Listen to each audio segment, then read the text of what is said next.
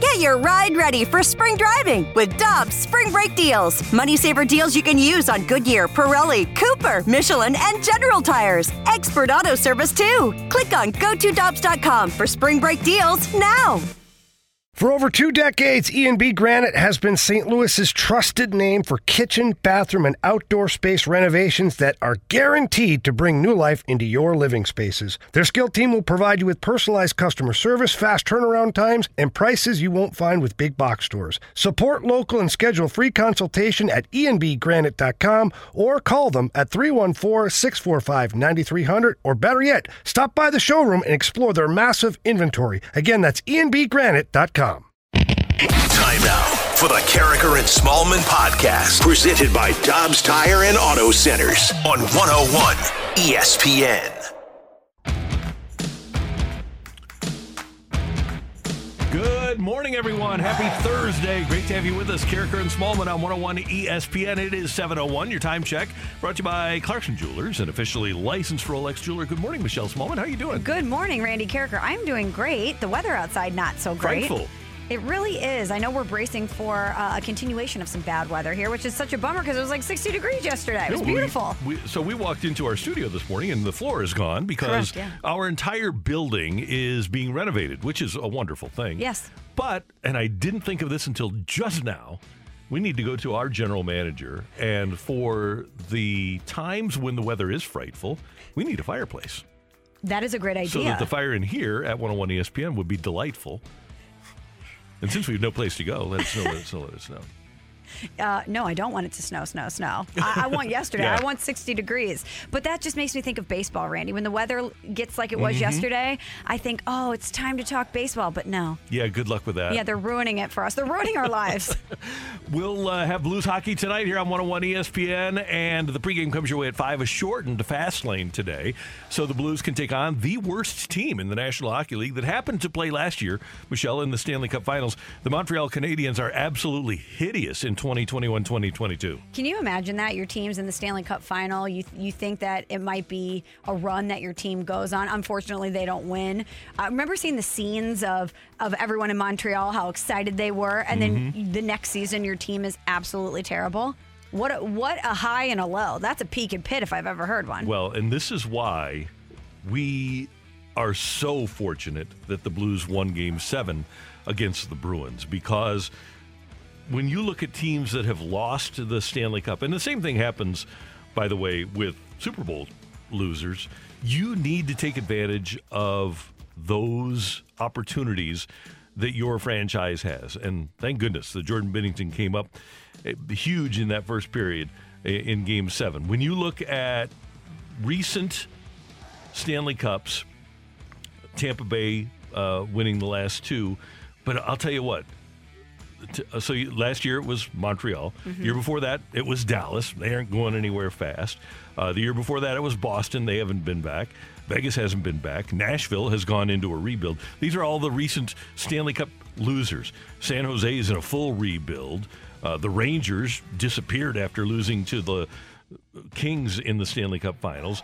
Uh, Boston in twenty thirteen. The Devils went downhill. Vancouver went downhill. Philadelphia went downhill. You lose the Stanley Cup Finals, and there certainly are no guarantees that you're going to bounce back. The only recent team that has lost and been able to maintain and come back and win was Tampa Bay when they lost to Chicago in twenty fifteen. And then after a few years of knocking at the door, they've won the last two. And think about this. Had the Blues lost in twenty nineteen, Game seven Stanley Cup Final, obviously we would have been crushed, completely devastated.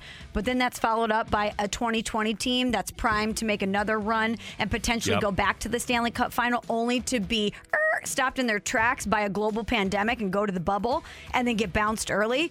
I mean, Blues fans were tormented before they won. Those two things back to back would have taken the torment level to unprecedented heights. Yeah, to another level, absolutely. And now the Blues appear to have Vladimir Tarasenko back. He's been great of late. Craig Berube, the head coach, joined the fast lane yesterday and was asked about Vladdy's recent play. Well, it's not only driving the offense, but if you want, like, the reloads and, and, the, and the puck pressure he's putting on the other team when he doesn't have the puck is tremendous right now. And that's a real key, in my opinion, because when he's doing it, everybody follows suit, in my opinion. It's like Ryan O'Reilly doing it. And, you know, he's arguably our best offensive player right now.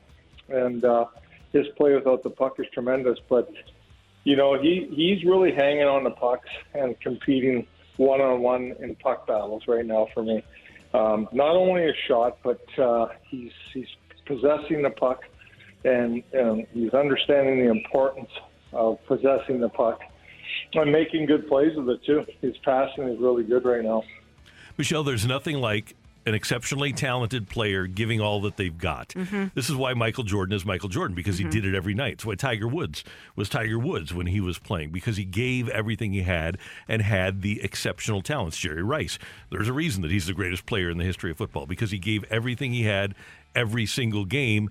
And Vladimir Tarasenko, I think we can all agree, hasn't done that during the course of his career, but during the last dozen or so games really has turned it on to that level. And I don't know if it was the offseason talks about him getting out here that lit a fire, if it was the fact that he wasn't healthy and that was taken away from him, his ability was taken away from him, and you want to make sure to capitalize on it once you're feeling healthy and great and you know that you've got that special mm-hmm. something back. Whatever it was that has lit that fire under him, maybe it's a couple different logs that were lit under the fire. Fire. He is playing like the superstar that we know him to be. And I asked you yesterday off the air, I said, is Vladimir Tarasenko the type of guy that when he's playing at his peak elevates everyone around him? And it just seems like he's a force multiplier. When, mm-hmm. as, as Chief mentioned, Ryan O'Reilly's the same way, but when he's on, it seems like not only does he make others around him better, but other people are trying to match his energy, his effort, his skill level. And he's an underrated passer, even though he's a great shooter.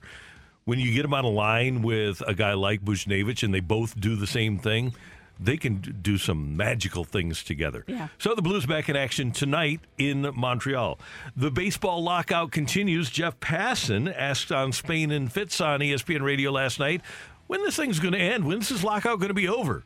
Well, if there's not a deal by February twenty-eighth, Major League Baseball has told the players that we will not have games on opening day, March thirty-first. I would like to believe that these two sides, which are meeting tomorrow for, I think, the sixth time now since the lockout started, understand that the clock is ticking. I don't have much confidence in them, do you? Absolutely not. Why, as Jeff Passan said, will we think that both sides would feel like the clock is ticking? Shouldn't they have felt the clock ticking when the actual deadline expired December on December first? Would have been good. W- wouldn't they have well. felt the clock ticking when, th- when earlier this week pitchers and catchers were actually supposed to report? It feels like these arbitrary deadlines or this manufactured sense of urgency that we have does not exist with them. It is February seventeenth. We've, we're two and a half months into this thing. And as Jeff Passan said, this will be the sixth time that they've met in two and a half months. Which is absolutely ridiculous. They should yep. be in a room meeting every day every until day. they start making headway and get this thing done. Michelle, last night at Chaffetz Arena, Fred Thatch leading four, Billikens in double figures. Uh, Nesbitt had sixteen. Jimerson had twelve. They got thirteen from Terrence Hargrove, and the Billikens just rolled LaSalle ninety to sixty-four, snapping that two-game losing streak. And uh, the Illini fall at mm-hmm. Rutgers seventy to fifty-nine. The gold, the Rutgers, what? what Scarlet that? Knights. Scarlet Knights. I knew it was a Knights. Oh, come on, Randy. The Big Ten force that Rutgers is. Yeah. You don't know the Scarlet Knights? Okay, I do now. Actually, they're a pretty good team, though. This is the fourth ranked team that they've beaten this season. And also, when Illinois doesn't make their first thirteen shot attempts, you're obviously in a hole that you have to mm-hmm. dig out of. They were never really in that game. No, too bad. seventy to fifty-nine was the final. And Michelle mentioned that we were supposed to start spring training a couple of days ago. Pitchers and catchers were supposed to have their first workouts yesterday, as a matter of fact. Mm. And it's safe to say that we're going to have a delayed start to spring training. And as Jeff Passan noted, perhaps, likely, perhaps, a delayed start to the regular season. And you wonder what effect, Michelle, this will have on the magic of Cardinal Nation. When you look at history, it used to be that Cardinal fans would pass Cardinal baseball down through generations, and they could always find a shot on T V of somebody scoring the game in the stands, or a grandfather or grandmother showing a grandchild how to score the game. Kids learned how to score and enjoy baseball from their parents and grandparents, and people went to games. I, I remember going to games to watch Tom Seaver pitch. My parents, my dad would take me to watch Tom Seaver pitch, or my dad would take me out of school during the day. Say, hey, let's go down and watch a baseball game. Every year I got out of school early to go to a game. Nice. And in nineteen eighty-seven, The Cardinals win the World Series in eighty-two. They're awesome and really entertaining in nineteen eighty-five. And then in nineteen eighty-seven, this market of two point, at then two point five million people draws three million. And Peter Ubroth comes to town and says, this is a miracle of modern sport, that a market like this is able to draw three million people. And for the last thirty-five years or so, we've been known as the best fans in baseball. We've had the best crowds relative to our market size. It's been a tradition. It's been something that we take pride in as Saint Louisans, in Cardinal Nation. But in two thousand nineteen, Michelle, we don't sell out for the N L C S, which was stunning to me, even though the weather was horrible. Try to make excuses, but the fact of the matter is, the Cardinals didn't sell out for the N L C S against the Nationals, it was right? Shocking, yeah. And and mm-hmm. people nationally were like, what is going on? Right. And I think a lot of people locally were saying, well, the weather's terrible, and we know that this team is not going to win. Right. So so last year, though, the Cardinals trade for Nolan Arenado. And yes, we're in the midst of a pandemic, but things opened up at the ballpark for full capacity in June. And in September, the Cardinals win seventeen in a row and didn't sell out a single game. Last year. Didn't sell out a single game. Biggest crowd was forty-three thousand when Albert Pujols came to town on Memorial Day. And the last game of a seventeen-game winning streak, they drew thirty-five thousand for a team that clinched the division. And you look now at Cardinal Nation and you wonder, I do, is Cardinal Nation dead? And is baseball going to drive a nail into the coffin here with the way that they're treating baseball fans? This is no fault, by the way, of the fans that aren't going. No. This is the fault of baseball, uh, of a sport that they have advocated being boring and things that are really out of fans' control. But I wonder if we'll ever get back to a point where baseball will be that passed down religion in Saint Louis and in this region anymore. It's a confluence of things, right, that contribute to this. Yes, a global pandemic kept a lot of people away from the ballpark because they were concerned about their health and safety. I think a lot of people still really feel like they're afraid to go downtown because of the crime issues that happen. And then I think there's a subset of the fans that say this team hasn't won since two thousand eleven, and that's not good enough. Mm-hmm. And until I feel like this is a true contending team, I'm not giving this organization my money. We just talked about this at the top of the segment, how difficult it is to win. It's very hard to win in modern sports. And the Cardinals have been in it virtually every season since they won that championship. But the standards in Saint Louis are so high that that is simply mm-hmm. not good enough for a lot of people. Couple that with the fact that we went through a global pandemic and our consumption habits changed, and a lot of people still have kids that are doing virtual school from home, or maybe they're working from home, and the routine of I'm going to get home from work, turn on the game, or get home from work, race down to the game because I have FOMO because it's the biggest thing happening in town, has dissipated. We don't mm-hmm. view it that way anymore. And if I'm baseball, and I'm looking at the fact that in Saint Louis, Missouri, there wasn't a sellout during a run like that after the ballpark was open to capacity, I'm worried. Now, here's an, a couple of interesting texts. Number one, from the six three six. Let's just forget about baseball and drop the Cardinals. As a fan, I'm pretty over it at this point, and I'm ready to celebrate M L S. Let's go Saint Louis. May, that is part of it. I think uh, the success of the Blues, too, has probably shifted some people's financial resources. If mm-hmm. they want to go to Enterprise yep. Center and see a team that recently won a cup and is in contention for another one. And from the three one four, most season ticket holders are older people, and COVID plays a big issue because a lot of people died. That's true. That's a very fair point. And from the six three six, we don't go to games anymore because of the crime issues in the city, plus the idea that the games now take almost four hours on any given night. That's true. If you have kids, I mean, everything that you just talked about, going to the ballpark when you were a kid and getting out of school early, now it just seems like it's such a process to go to a baseball game. If you have kids, mm-hmm. you're thinking, okay, what time do I need to get home? How do I get them to the ballpark? It's going to cost me X amount of dollars to park, to feed them. Uh, we want to get some merchandise, whatever. And then I have to get home at a certain time so that I can get them in bed before school again. It's It's a lot if you're a parent. How about this one from the three one four? And this is really valid. I'm done with baseball. The entire world was dealing with a pandemic, and baseball seemed like they didn't want to do anything but argue. That is true. I think that during that time, they turned off a lot of people. They could have been this unbelievable galvanizing force for our country, and instead they do what they always do and what they're doing now, and they couldn't read the room, and they're fighting with each other about money. Mm-hmm. This one from the two one seven. Don't forget that you can no longer watch baseball on T V if you're a cord cutter and stream your television. Oh, yeah, that's another fact. I think if it's not in your mind's eye all the time, if it's difficult for you to seek out the product, mm-hmm. you're going to pivot to something else. And a lot of the people that would like to watch regionally, M L B dot T V has prevented those people from access. You've got people in Illinois and Iowa and Indiana that, because of M L B dot T V restrictions, can't watch the games, which Would- is...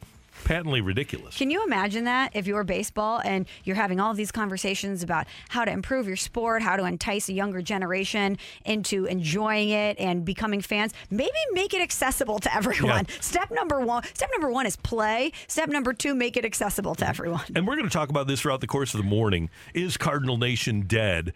But I want to get to this from the five seven three, because this is a really good one, because it's sports related. Had clients in town from Nike about fifteen years ago. Random Wednesday night against the Marlins, forty thousand plus in the stands. They were absolutely baffled at the crowd size. I remember saying, this is every game in Saint Louis. Think those times are gone. I agree. I think so too. And maybe things will be different this upcoming season if Cardinal Nation really feels like this is a contending team. A lot of people are going to buy tickets to see Yachty and Waino because mm-hmm. they know that it's a finite amount of time that you can really do that and savor it and show your respect and appreciation for those two players who've done so much for this organization and our community. But on a on a random random day game versus the Pirates, where a lot of people like you, Randy, would have been skipping work or skipping mm-hmm. school to go down there, is anyone going to really care anymore? And if you're Bill DeWitt, Bill DeWitt Junior, Bill DeWitt the third, and you're listening to one oh one E S P N, and we're talking about them hitching their wagon for crowds onto the nostalgia of seeing Yachty and Waino one more time, how do you feel about that? I'm not going to see the, the games. I'm, I, I want to celebrate Yachty and Waino because they've been here forever, but they aren't going to be here next year. Then what do we hitch our wagon to? That's a really good point. That's a really good point. And someone from the six one eight brings up a good point. Launch angle is killing baseball, too. No one wants to sit around bored watching strikeouts for one solo homer. We talked about how analytics have pushed a lot of people away from the game. The product isn't as exciting and entertaining as it used to be. I always go back to our opening day discussion with Bob Costas last year. Uh-huh. And he said, and I, I was, I spoke to Joe Torre yesterday. I was with a group that spoke to Joe Torre, and he said, I don't pay attention to analytics. And it is, it's three true outcomes. And Bob said, analytics have killed the game. And in terms of the enjoyment of the game, the action of a sport, it has, because yeah. I, I couldn't agree more. I don't want to sit around and wait for some, I don't watch baseball to watch somebody walk. And I don't watch baseball to wait around for the odd home run. And I certainly don't watch baseball to watch a guy strike out. And that's what baseball does now. And think about doing all of that when it's going to cost you a lot of money and you have to sit in the heat downtown. Yeah, right. That's Michelle. I'm Randy. Coming up, we're going to get a quick edition of Sick of It into one oh one E S P N and the Bra- Brown and Crouppen to the uh, text line, brought to you by Air Comfort Services. Next on one oh one E S P N. We're right back to the Carriker and Smallman podcast, presented by Dobbs Tire and Auto Centers on one oh one E S P N. I'm over it, Sharon. I can't take this no more. I am done. I'm sick of it. Do you hear me? Sick of it. I can't take it anymore. These people are the worst. Carriker and Smallman are sick of it. Michelle, Randy, Matt Rocchio here, and we want your text six five seven eight zero, the Air Comfort Service text line. Michelle, as we have reached this point, February seventeenth, I am sick of the fact that we aren't going to spring training. Oh, same. And I, But we'll eventually go, right? I hope so, but the reality is kind of set in for me that uh, there's a chance that we might not. No, Randy, don't give up hope. I'm sick of the fact that we might not. No, it can't it can't go down this, this is, way. This lockout is the stupidest thing ever. It is so dumb. It is. I I wish that we could just go in a room with these people and be like, do you realize how stupid you are? Yeah. What, what are you guys yep. doing? Explain yourselves. Right. And, and the the small pictures that they're dealing with, that they don't realize that they're killing the golden goose for two or four percent of the baseball revenue. It's ridiculous. It is ridiculous, but this is what we've come to expect from baseball, yeah, right? Right. I mean, stupid. You know what I'm sick of, Randy? Seeing images from the Rams Super Bowl parade. I thought it was kind of funny. Because no one showed up? Yeah. Yeah, but I missed the game, so I didn't see it go down, so I didn't have that emotional uh-huh. reaction in real time. But it was very annoying yesterday to see it all over my timeline. Yeah, I, Matt Rocchio was at the basketball game last night. I was at the basketball, the Billiken game last night, and their crowd was kind of reminiscent to, at Chaffetz Arena of the Rams victory parade. Oh, Rams would have killed for that kind of density. I mean, no, and yeah, as much as I'm sick of the Rams stuff, that was that was the absolute definition of Schadenfreude. I, I sat back with a smile on my face looking at that ridiculous, ridiculous uh, parade, and, and, and kudos to Frank Cusimano, who last night on the news Um, cut out and said, oh no, we don't have the video anymore, and said, I'll show you a real parade, and cut straight to the video from nineteen ninety-nine. And I was like, that's how you do a newscast, ladies and gentlemen. Yeah. By the way, I, I saw on Twitter that somebody did refer, I guess Kroenke did say something at the parade, and they said that that is kind of like a definition of his people skills. I didn't see or hear Kroenke at the oh, parade. Oh, I didn't either, no. Yeah, but uh, I get, we know. He was know probably that, forced to, right? I imagine yeah, the owner has yeah, to say something yeah. at the parade. But he does have limited people skills.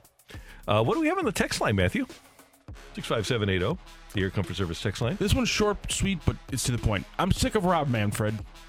I agree with that one. Same. Come on, Robbie. What are and you I, doing? You know what? I used to give Rob Manfred the benefit of the doubt. I don't give him the benefit of the doubt anymore. After he called the trophy, the World Series trophy, a hunk of metal. That was pretty stupid. That that really let me, and I know we all miss misspeak sometimes, say things that we would like to take back, but I think that was a real peek into his brain and how he he views the way that right. this this sport is. And say what you want about Bud Selig, but you knew that Bud Selig loved baseball, right? Yes. That he was a representative, not all the time a great representative, but a representative of the fans. You couldn't have a guy that's more disparate in terms of representing the fans than Rob Manfred, who appears to have real disdain for the people that love the game. We should elect the commissioner like we elect a president, where it's a fan, someone can run, and they have to lay out their platform. I care about baseball. I want to be the commissioner. These are the issues I think are at play. These are the ways that I would try to fix it. Michelle, there's only one guy. Who? Bob Costas. That would be great. I yep. would love to see Bob Only Costas be the commissioner of I baseball. Would too. Pedro Strop immediately gets an, like an indefinite suspension from ever playing baseball That's again. That's true, he does. I'm sick of the weather going back and forth, sixty to thirty-five. Just stick to something for a couple weeks, like, you know, maybe the fifties. So I was driving in this morning in the rain and wondering about when the next time I'm actually going to be on a golf course is. Well, hopefully it's at spring training with me, I Randy. Hope so, yeah. Was it yesterday? Yeah. Was it yesterday? Did you get out? Did you get out no, before I did the rain not. hit? Oh. No.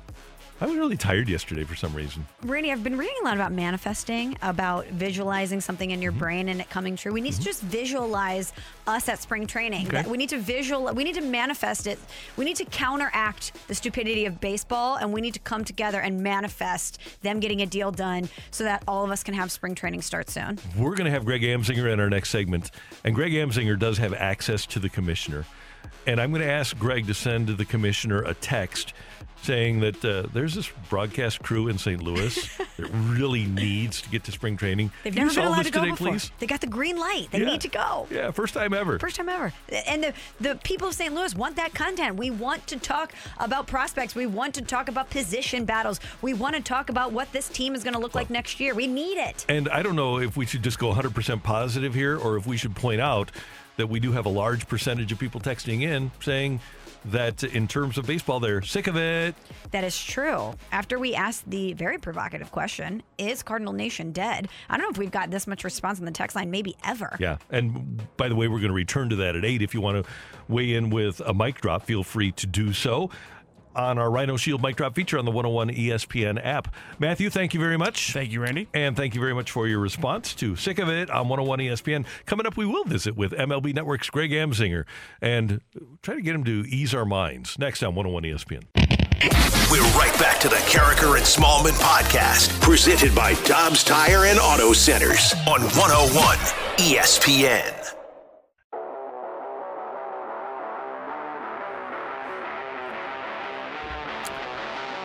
The best television host going in America, probably the world right now. Definitely the world. Greg Amsinger, M L B Network, a product of Saint Louis and the Lindenwood University, who joins us now on the Brown and Crouppen Celebrity Line. Good morning, sir. How you doing?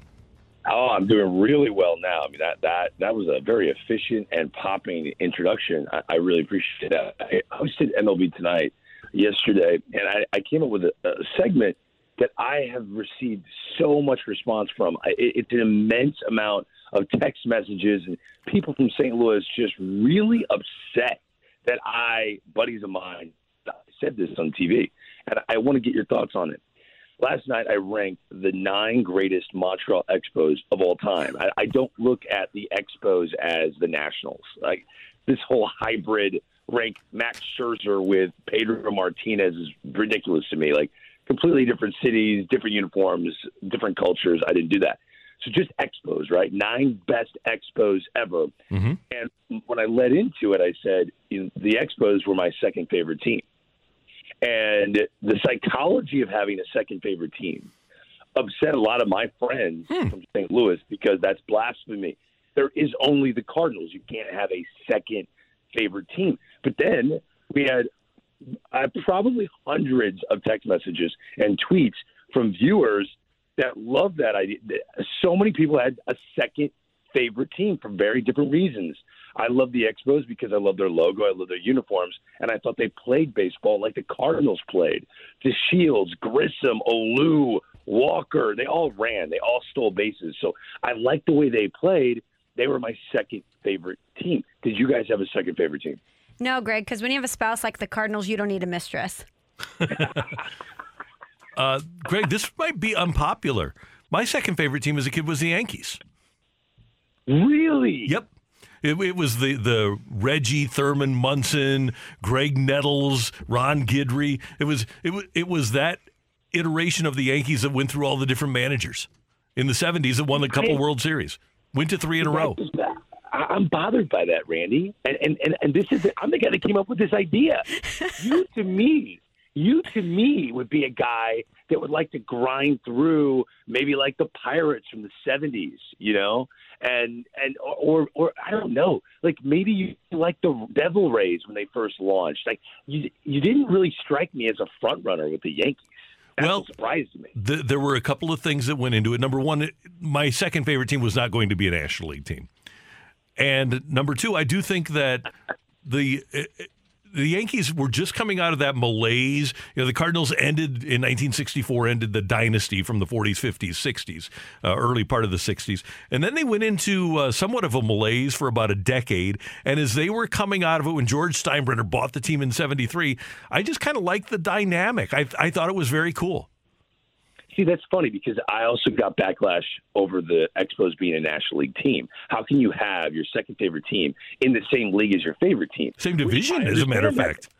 It, it is unique. Totally get that. But do you remember in ninety-four when Ken Hill was unstoppable? Mm-hmm. I love Ken Hill with the Cardinals. Former Cardinals. Seeing him get traded, get it sent over to Montreal, watching the Expos look like the best team in baseball. They were that year. If there was no strike, they were going to win the World Series. That's the way I viewed it.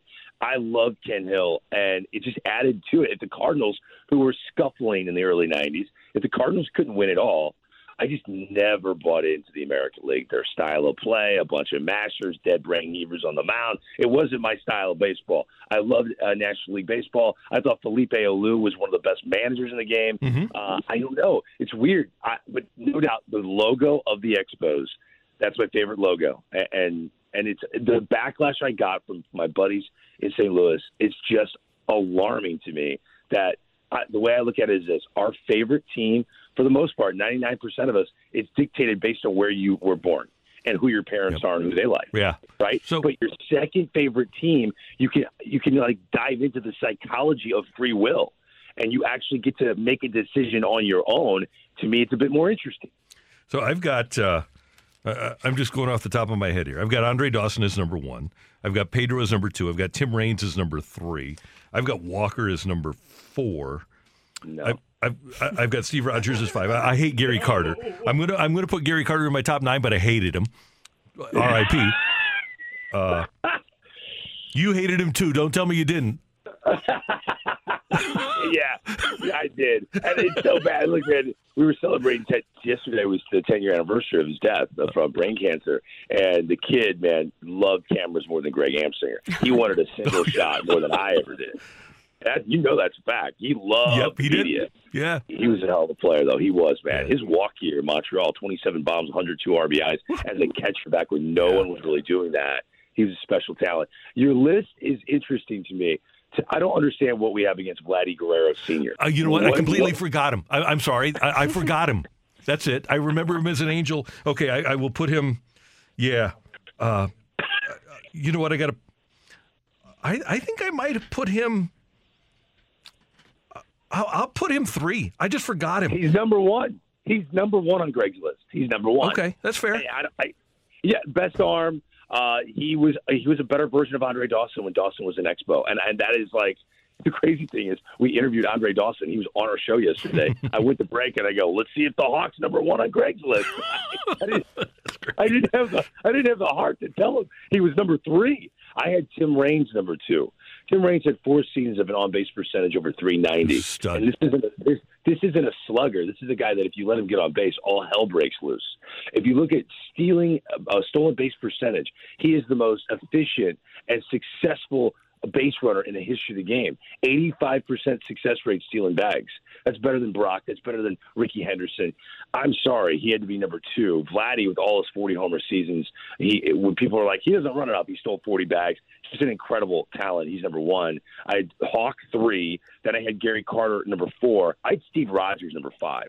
All thirteen years in the big leagues, mm-hmm. pitched for the Expos. He led baseball in E R A one year, finished second in the Cy Young. He is one of the most overlooked pitch-to-contact starters there's ever been in the game. He's great. Then after that, it gets tricky. Like, I had Larry Walker, I believe, number – yeah, I had Tim Wallach, number six. Tim Wallach is underrated was, historically, too.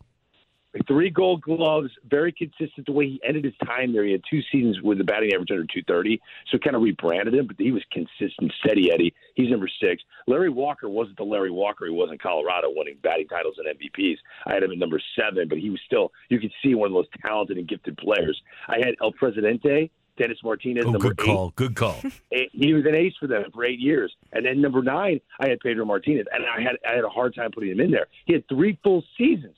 As as a stud for them. He had the single greatest pitching season ever for the Expos, one point nine E R A, won a Cy Young, but I couldn't put him ahead of all those guys. So I had him number nine, and I, my heart breaks for Marquise Grissom, who I love. Yep. Jose Vidro was a stud. Oh, man, Bryn Smith and the Red Beard, former Cardinal. But there were a lot of guys I thought about. I just I couldn't pull the trigger on that. Rusty Staub. Anyway, you could tell I was entertained by this. Greg, we this is amazing. We had this conversation literally this week at the Carriker household. At our first house, it was a split level, and in front of the entrance, in front of the front, front porch, we had giant bushes. They were eight feet tall, and they were probably ten, twelve feet long. And when the Cardinals signed Bryn Smith for the nineteen eighty-nine season at Christmas time, I spelled out the name Bryn Smith in Christmas lights on, on those bushes. So that was part of the Christmas decoration of our house, was Bryn Smith being spelled out in Christmas lights on the on these bushes. My wife still remembers it, and we were talking about that the other night. What, what is your wife's first name again? Joan. This woman, Joan, has a special place in heaven. She really does. Without a doubt. She was laughing about it the other day. She said, why did you spell out Bryn Smith? And I said, well, the Cardinals had signed him as a free agent. I mean, this is like the weird altered ver- alternative version of Chevy Chase putting Christmas lights up in Christmas Vacation. It's like the Cardinal, it's the Cardinal nerd version of that. It's the greatest thing I've ever heard. Hey, uh, is Cardinal Nation dead? Last year, seventeen. Uh, this is our question of the day, Greg. Last year, seventeenth consecutive win where they clinched the division. They drew thirty-five thousand. N L C S two thousand nineteen, we don't sell out. Is Cardinal Nation as we knew it dead? No, no, no, no, no, no, no. Everyone was dealing with this. Every single market was dealing with the same thing. The COVID apprehensiveness is still a thing. Uh, people weren't uh, one hundred percent motivated to go sit next to a stranger without a mask on. And it's not a reflection of Cardinal Nation. It's not. What you're going to see as we see the vaccination numbers continue to rise and and and and, and the cases go down dramatically, uh, once this really gets in our rearview mirror, it's all going to come back. You have to understand, man, I, I, I, going to Cardinal baseball games is like a rite of passage. But if there was one thing I ever noticed, and this is an interesting idea that I had years ago, active elderly think about this for a second. Active elderly. Well, one of the reasons why I loved moving to Manhattan years ago was I saw so many elderly people active. They were walking with their with their walkers or with their little cart to go to the grocery store, and they were moving around, man. They were everywhere. It was I was like, you know what? I could grow old in a city like this and be a healthy elderly person. But going to Cardinal baseball games, it reminded me of that. Elderly people are everywhere at Busch Stadium. They want to go watch the Cardinals. It's something they come out in droves to do. It's something I've always noticed about Cardinal baseball. It's from all ages. It spans the entire gamut. But when you have a global pandemic going on, I don't blame certain members of the elderly for going, ah, I'm going to sit this one out. So I think that altered the attendance records all across the board, but specifically for that loyal fan base of the fifty-five and over crowd in Saint Louis going to Cardinal baseball games, those season ticket holders. So I do not believe Cardinal Nation is dead. I think it's going to come back Uh, with a ton of momentum in twenty twenty-two and especially twenty-three. I mean, look, man, it's going to be Molina and Wainwright's last go-around. You're going to see a packed house again. I'll always believe and bet on Cardinal Nation. Well, Greg, we've got to play first. So let's talk lockout. We wanted to save this to the end because it's such a bummer. But do you have any hope that this is going to get resolved soon, or do you think we're looking at opening day being missed? Well, I, I, I look at it this way, Michelle. I uh, live my life. I do this in television. Expect the worst, and maybe you'll be pleasantly surprised. That's what I do when I'm live on T V. I expect everything to go wrong, and maybe I'll be pleasantly. Most of the time, I am pleasantly surprised. Things rarely go haywire, right? But I'm always prepared for that. I am prepared for opening day to be delayed. I am. I know that spring training, no doubt, is delayed. So uh, that's what I'm preparing for. I think both sides are preparing for that. They're meeting again today, hoping that doesn't happen.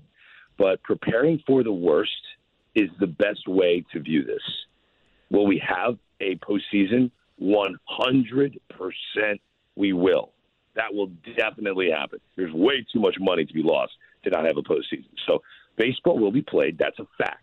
There will be a season this year. Will there be a full one sixty-two? That is up for debate, and I think we should all expect the worst. Just expect the worst, and maybe we'll be pleasantly surprised. You have access to the commissioner. Can you please inform the commissioner that there's a radio show in Saint Louis mm-hmm. that for the first time ever got the green light to attend spring training, and uh, the management's ready to pay for the trip, and we're ready to go down there and help sell some tickets to Major League Baseball? Oh, okay. So what you're asking me to do is ask the commissioner, what date should you guys show up to cover yes. spring training? Is that yeah, yeah, we need to book our oh, flights, Greg. Yeah. All right. Well, let me uh, stop. You know, I'm texting right now. Uh, hold on real quick. I'm going to text. Hey, commish. Morning, commish.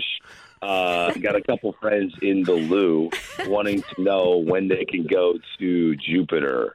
Question mark, question mark. Oh, he's typing. He's typing right now. Hold oh, the on bubbles, yeah. Oh, here it is. Here, here, wait. All right, here it is. I told you before to never text me again. uh, I'm so sorry, guys. I tried. I, I, I tried my best. I'm so sorry. Uh, I appreciate trying. Okay, l- one last thing here. We, we and I, I don't want to waste our time, but uh, as we've been discussing this, two really good players, Ellis Valentine and Warren Cromartie, who had, had v- virtually the same number of studs for that Montreal team when Andre Dawson was playing center field, when you were loving that team. I kind of think I'm going to take Ellis Valentine over Cromartie. And I, think... uh, I would too. And uh, Ellis Valentine made my previous Greg's list of the nine greatest Valentines oh, yeah, in baseball good. history on Valentine's Well done. Day. Well done. How about that? Now, it, I played with it. There were some Valentines mm, with the Valentine. That's fine. Yeah. Bob, Bobby Valentine. Bobby Valentine was number four in Greg's list. Don't worry. Don't think he was number one. He was only number four. Ellis Valentine made the list. Okay. And then uh, Jeff Reardon, one hundred fifty-two saves as a member of the Expos. He was really good with them. He was. John Wetland was really good for that. Yeah, he was well. too, right? They had, a couple, they had a couple of really good closers. I just couldn't put any of those guys in front of the nine that I saw.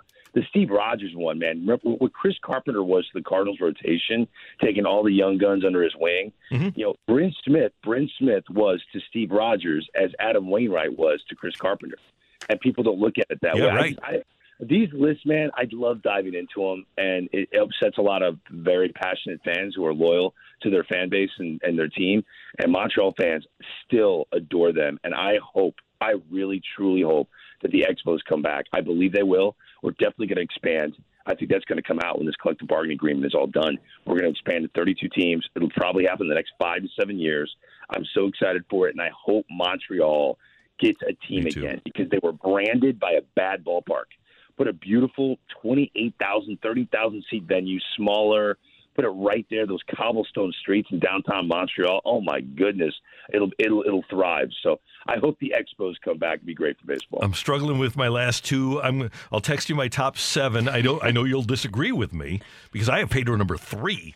But uh, it's a fun yeah, he's list. He's a great player, but third best Expo ever? Ah. I, I've got Dawson, Guerrero, Pedro, Raines, Walker, Rogers, Carter, and then I'm struggling with eight and nine here. I'm working on it. And I think Ellis I think, Valentine might make that list. Well, whoa, whoa. Marquise Grissom, Dennis Martinez. Dive into the numbers, man. El Presidente was tough. Yeah. I, I've got some work to do, no doubt about it. I, yeah. I've, I've had fifteen minutes to work on this. Yes. And we're doing a radio show. That's true. Impressive. That's true. I, this is, I, I go into my office and I just do this for like hours. So I put you on the spot here. So I, I do understand that. Next time you're in town, uh, we will blow out the clock and we'll have to have you in studio for an hour. Oh, that would be a blast. Are you kidding? Yeah. I'm a total windbag. I feel bad for Michelle. She'll be sitting there going, when is this guy going to stop talking? It'll be awesome. No, I love it, Greg. You're the best. Uh, yeah, it was a fun one, guys. Hey, uh, Greg, can I give you one other note here? And I know that I'm blowing the clock out. Heck, we're doing it on the phone here. But during the course of this programming, during the last seventeen minutes that you've been on the air, I got a text from my club here in Saint Louis that says, due to the current weather conditions and the extended forecast, the club will remain closed t- today, February seventeenth. So no golf for Randy. Wow, that's a bummer. Yeah. I got rejected by the commissioner live on the air, and you got rejected by your golf club. Bad day for Randy. Yeah. Thanks, man. You guys are the best. See you later. That's Greg Amsinger, M L B Network on one oh one E S P N. I can't believe you guys have second favorite teams. I never even considered it. Oh, really? When the when the Cardinals is your team, like I said, when you have a spouse like the Cardinals, you don't consider a mistress. Matthew? It's the only sport where it didn't develop for me either. Like football, I had I could I had tons of other teams that I was had in my back pocket. N B A, basketball, even hockey a little bit. I could watch other teams. For some reason, baseball, it just felt weird to ever branch out and even get like well, an A L team. It, it felt a lot weirder than with football or anything like that. When I was a kid, the National League and American League didn't play each other. We didn't have interleague play. So I kind of had an American League team. In the N F L, you've always played the other conference, N B A, N H L. And I think that's part of the reason that I had a, a number two team in baseball. Interesting. Yeah. And yeah, never even crossed my mind. Uh, and once we had... Following one team is hard yeah, enough. Yeah. Right, it is. It's a uh, commitment. I never really, until the football Cardinals left town, they were my team, and I, I didn't have a second N F L team. And I've never had a second N H L team. I've It's always been the Blues and then whomever else. I've never, uh, like, I, I've liked guys when they left here. Uh, Prongs when yeah, he left here. Uh, Hull when he, when he left here. But I, I haven't liked teams that uh, have, uh, ha- have been there. All right, coming up. Get your text into the Air Comfort Service text line six five seven eight zero for Take It or Leave It. By the way, we're going to return to our Is Cardinal Nation Dead conversation coming up at the top of the hour here on one oh one E S P N. We're right back to the Carriker and Smallman podcast, presented by Dobbs Tire and Auto Centers on one oh one E S P N. Take it or leave it. Give us your feedback now by texting six five seven eight zero. It's Take It or Leave It with Carriker and Smallman on one oh one E S P N. Powered by Gloria Lou Realty. Visit gloria has the buyers dot com and start packing.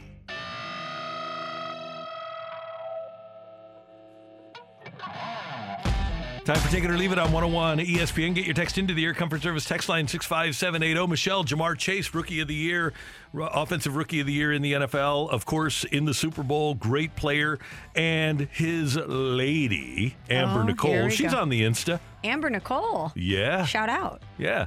Uh, and uh, so before the season started, before training camp, she hopped on the Insta, and she said that uh, Jamar was trash A F, will blank anything walking, don't even wash oh. his blank.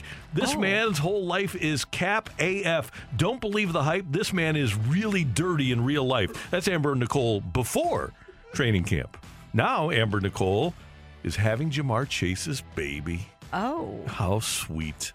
Uh, so take it or leave I, I it. I guess they've, they've worked it out. Yeah, take it or leave it. Uh, being Rookie of the Year makes you look a lot cleaner. I'll take that. Real shiny and clean. Yeah. But he... Amber Nicole. Wow. You're a sweetie. That That's a lot to put out on social media. It is. It really that's is. That's a lot. Well, and then she put out on social media her baby bump that uh, she's going to have... Well, uh, mazel to them on the new edition. Yeah, congratulations. Yeah, there you go. To Jamar and Amber. Well, speaking of the Super Bowl, Randy... By the I, way, how many girls yes. are out there with the last name Nicole? It's really crazy. Well, I don't think that's her last name. Oh, okay. It's probably a first name, middle name situation. I got you. Okay. You know, like uh, Carly Rae. Okay. Or like, uh, I'm trying to think of... At least she's got Jepson, right? Yeah, yeah, but... Carly Rae being the middle name. Yeah, but maybe it didn't fit okay. all in her Instagram handle, her okay. last name. You know, that's just her Instagram moniker. Okay. Maybe. I don't know. Yeah, it's it just. Listen, I the, think if, the only wag that we pay attention to is Scooty Booty. Scooty, uh, she's What's got, Scooty up to? She's got uh, content every single day. She was, I think, uh, uh, let me get to it. She was, I think, getting on a private plane yesterday. Look at Scooty, all the way up. Yeah. I'll, I'll, and Scooty is accomplished. I mean, she's a legitimate dental hygienist. Yeah, she's got her own career. She's thriving. But, uh, yeah, let me find uh, Scooty's latest uh, story here on the on the Insta, because it was something about a plane, and she's she's prolific on the Insta. You know, I did think about Scooty when I was in Africa. I was like, it's been a couple weeks. What is Scooty up to? I totally understand where just you're coming from. Just living her there. Life. I know.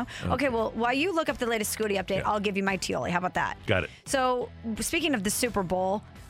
A lot of people here in Saint Louis not thrilled that the Rams won the Super Bowl. You know, it's not really something no, we were ho- hoping to see. But take it or leave it, you are excited or at least appreciative that one of the all-time greats in Aaron Donald is now a champion. Yeah, I'm I'm appreciative of that. Yeah. I, I am too. I was thinking about that yesterday when I saw that monster of a man shirtless at the parade. I thought he is one of the single greatest players I have ever seen, and that man deserves to be a champion. Yeah, whether it's with the Rams or not, I can compartmentalize my feelings. Aaron Donald deserves to be a champion, so I'm thrilled for him. Uh, I'm not going to disagree with that. You're right. So. And I and I will say, as much as we miss the N F L in town, I will always say we... We were robbed of a team, but a terrible team at the time. We were truly robbed of an Aaron Donald career. Especially since the last four, first four games of his career, we didn't even get to see him because Kendall Langford was better. That's right. Kendall Langford. That's had, a name I haven't heard in a long had get, time. Had to get him into the lineup. Remember when Robert Quinn was on punt block? Yeah, yeah. Uh, all right, Matthew, what do you got for us? Take it or oh, take it or leave it. Wayno has a good year and decides to play one more year. Let the man retire, people.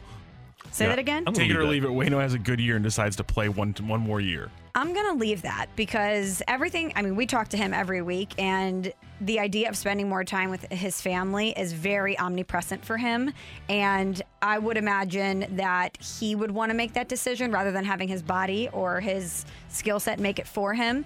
And it just seems like that's been on the door for a while, whether he should choose to come back or not. So I can't see him playing another year, even though he probably could. I agree. Take it or leave it, best to worst commissioners, Silver, Bettman, Goodell, Manfred, and there's a pretty big gap between two and three. I I'll take that. will take that. As much as we hate Roger Goodell, I can't say he hasn't done a better job than Rob Manfred. So, just look at the league because, popularity. Yeah, the N F L is thriving. They're making money hand over fist. They're the most popular television show, probably one through twenty in America. And baseball can't even get on the field. So how could I possibly say that Roger Goodell isn't doing a better job than Rob Manfred? Right. Take it or leave it, Michelle is still getting adjusted to the colder weather after going to South Africa. Oh, yeah, take that, I'll of take course. That, yeah. I mean, you should see me today. I'm in sweatpants, a beanie. I have a sweatshirt on, snow boots, a coat. I went from ninety degrees to this. It's been a shock to the system, let me tell you. And still very jet-lagged, up by two a.m. every morning. What was the humidity like? Uh, during the day, pretty bad, but in in the morning and nighttime, great. Like midday, like August, August in Saint Louis? It was just more of a heat than, oh, than humidity, right. yeah. Fair enough. Take it or leave it. The video of Joe Burrow introducing himself to the Rams D is another reason he's going to be a star in the league for a long time. Oh, I'll take that. I'll I love that. that video. Yeah, he's the best. You know I'm a big Joe Burrow supporter, and uh, he's just got it. He's got that je ne sais quoi. He's a star. I was going to call it savoir-faire, but je ne sais quoi works as well. Take it or leave it. Baseball loses half the season. I'll leave that. I'm going to leave it. Maybe a third. But not half. Third still seems like a lot. And take it or leave it, Binnington will be traded by the trade deadline of next season. Leave it. Leave that too. Because if the Blues desire to trade him by the trade deadline of next year, he won't have any market value with that contract. Yeah. If they if they really don't think that they're going to make it work with him, I imagine Doug Armstrong wouldn't wait that long. No. And it's going to be difficult to find somebody to take that deal, unfortunately. But if anyone could do it, it would be Army. Right. Thanks, Matthew. Thank you, Randy. And thank you very much for your text to the Air Comfort Service text line six five seven eight zero. Coming up, we want your mic drops, the Rhino Shield mic drop feature on the one oh one E S P N app, and more texts about whether or not Cardinal Nation is dead. It's coming your way on one oh one E S P N. We're right back to the Carriker and Smallman podcast, presented by Dobbs Tire and Auto Centers on one oh one E S P N. A fresh perspective on the day's biggest stories. It's Carriker and Smallman's Fresh Take. Brought to you by the Schnucks Rewards app. Check out Good For You, a free wellness program available in the app today. It's eight oh eight in Saint Louis. Your time check brought to you by Clarkson Jewelers, an officially licensed Rolex jeweler. John Kelly coming up in our next segment. We'll also talk Blues with Jeremy Rutherford at nine fifteen. But this came up at the top of the show, and we, we kind of kicked it around yesterday. The question is, is Cardinal Nation dead? The fact that the Cardinals couldn't sell out an L C S games in twenty nineteen, the fact that they weren't able to sell out a single game last year. They did have forty-three thousand for the game on Memorial Day with the Dodgers and Albert Pujols in town. But you get Nolan Arenado. You've got a team with young stars like Tyler O'Neill hitting thirty-four home runs. You have Harrison Bader being as stylish as he is and being a winning ball player. And you win seventeen games in a row in September. And in the seventeenth game, when you clinch a playoff spot, you still only draw thirty-five thousand people.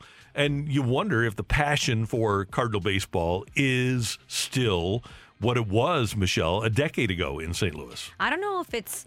I think you need to break that up into two different subsects, the Cardinals and baseball, because mm-hmm. the Cardinals are a big part of us. How many people, when you go into someone's house and you're looking at the mantle of their family, have a picture of them as a baby getting beaked by Fredbird? It's just part of us. It's what we do. But I think the baseball component of Cardinal baseball has turned a lot of people away, whether it's the pace of play or the way that the game is now. The analytics has turned a lot of people away. The fact that they don't think that the Cardinals are a true contender. I mean, it took a seventeen-game winning streak, an historic winning streak for the Cardinals to even be in a playoff position last year.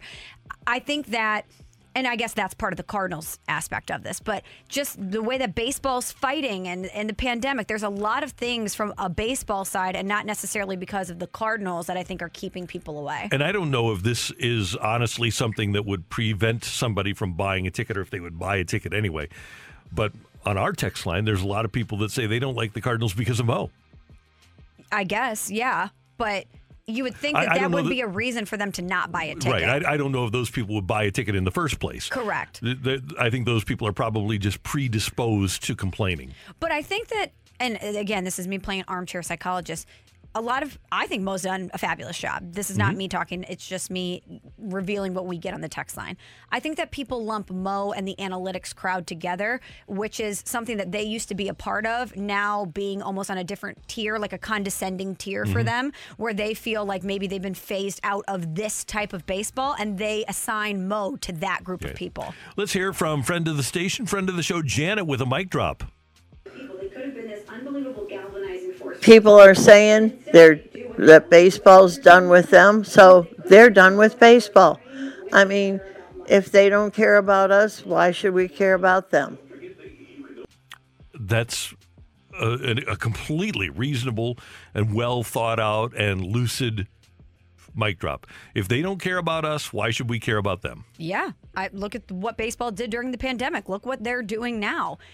If you had a product, and Saint Louis is obviously such a great example of this for baseball. If you had a product that people really loved and then you started to see interest in it waning, wouldn't you do everything you could to evolve and capture that audience back? And instead, they're doing the number one thing to push people away, which is not make that product available.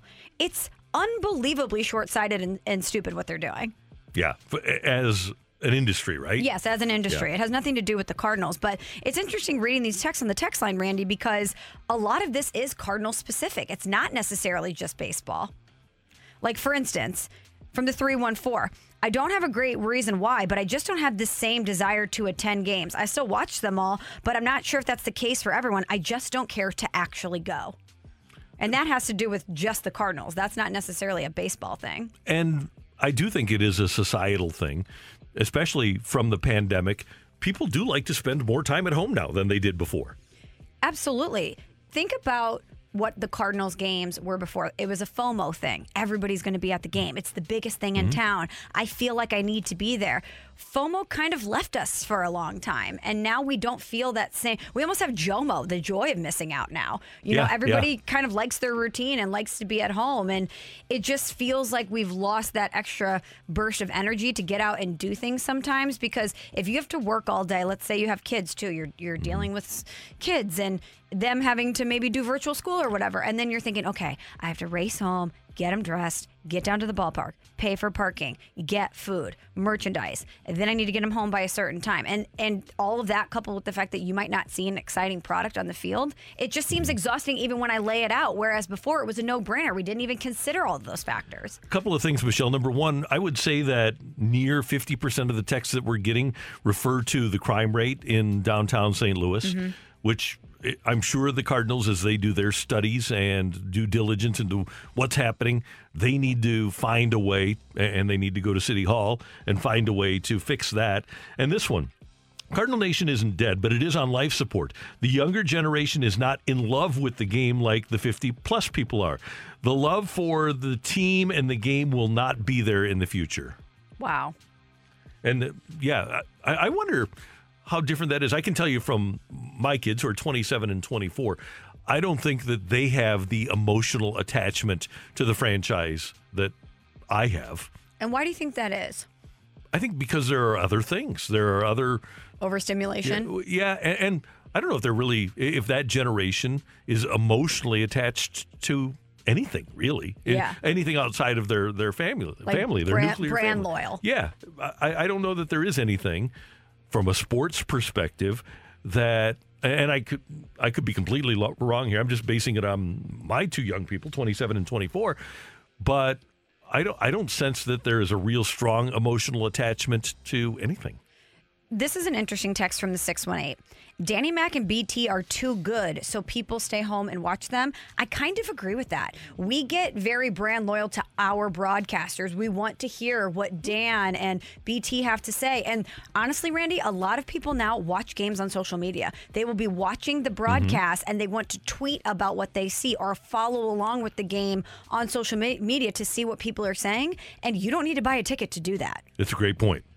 So there are a lot of reasons, and we're going to continue this conversation again at the top of the next hour. That's Michelle. I'm Randy. Matt is here, and we are looking for a fighter for eight thirty, and uh, you need to just text in the word fight to six five seven eight zero with your name, and we'll get a fighter for eight thirty, and we'll take more of your mic drops, if you'd like, coming up at nine o'clock as well. Next up, though, we're going to talk some Blues hockey with John Kelly, the voice of the Blues on Bally Sports. He's next on one oh one E S P N.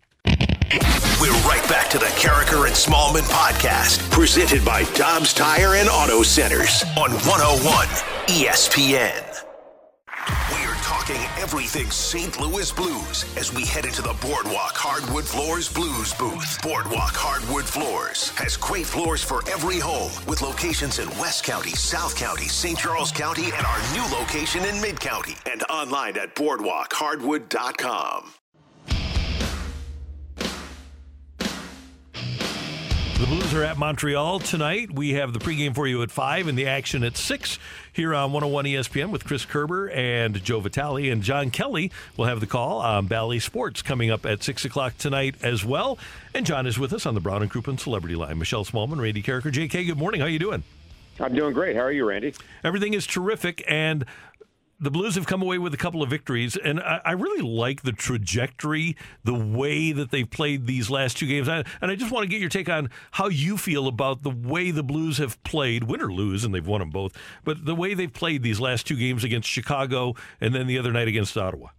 Yeah, well, it's Blues hockey, Randy, and they played the right way, and obviously it was a great response Saturday again, Chicago, after a disappointing effort against New Jersey when they had not played for, what, twelve days out of the All-Star break. And, you know, I think you expected a little bit of rust on their game, but it was certainly disappointing to lose to New Jersey, um, especially when you're up by a goal going to the third period. But having said that, uh, they played a great game against Chicago. They held the Blackhawks to sixteen shots on goal.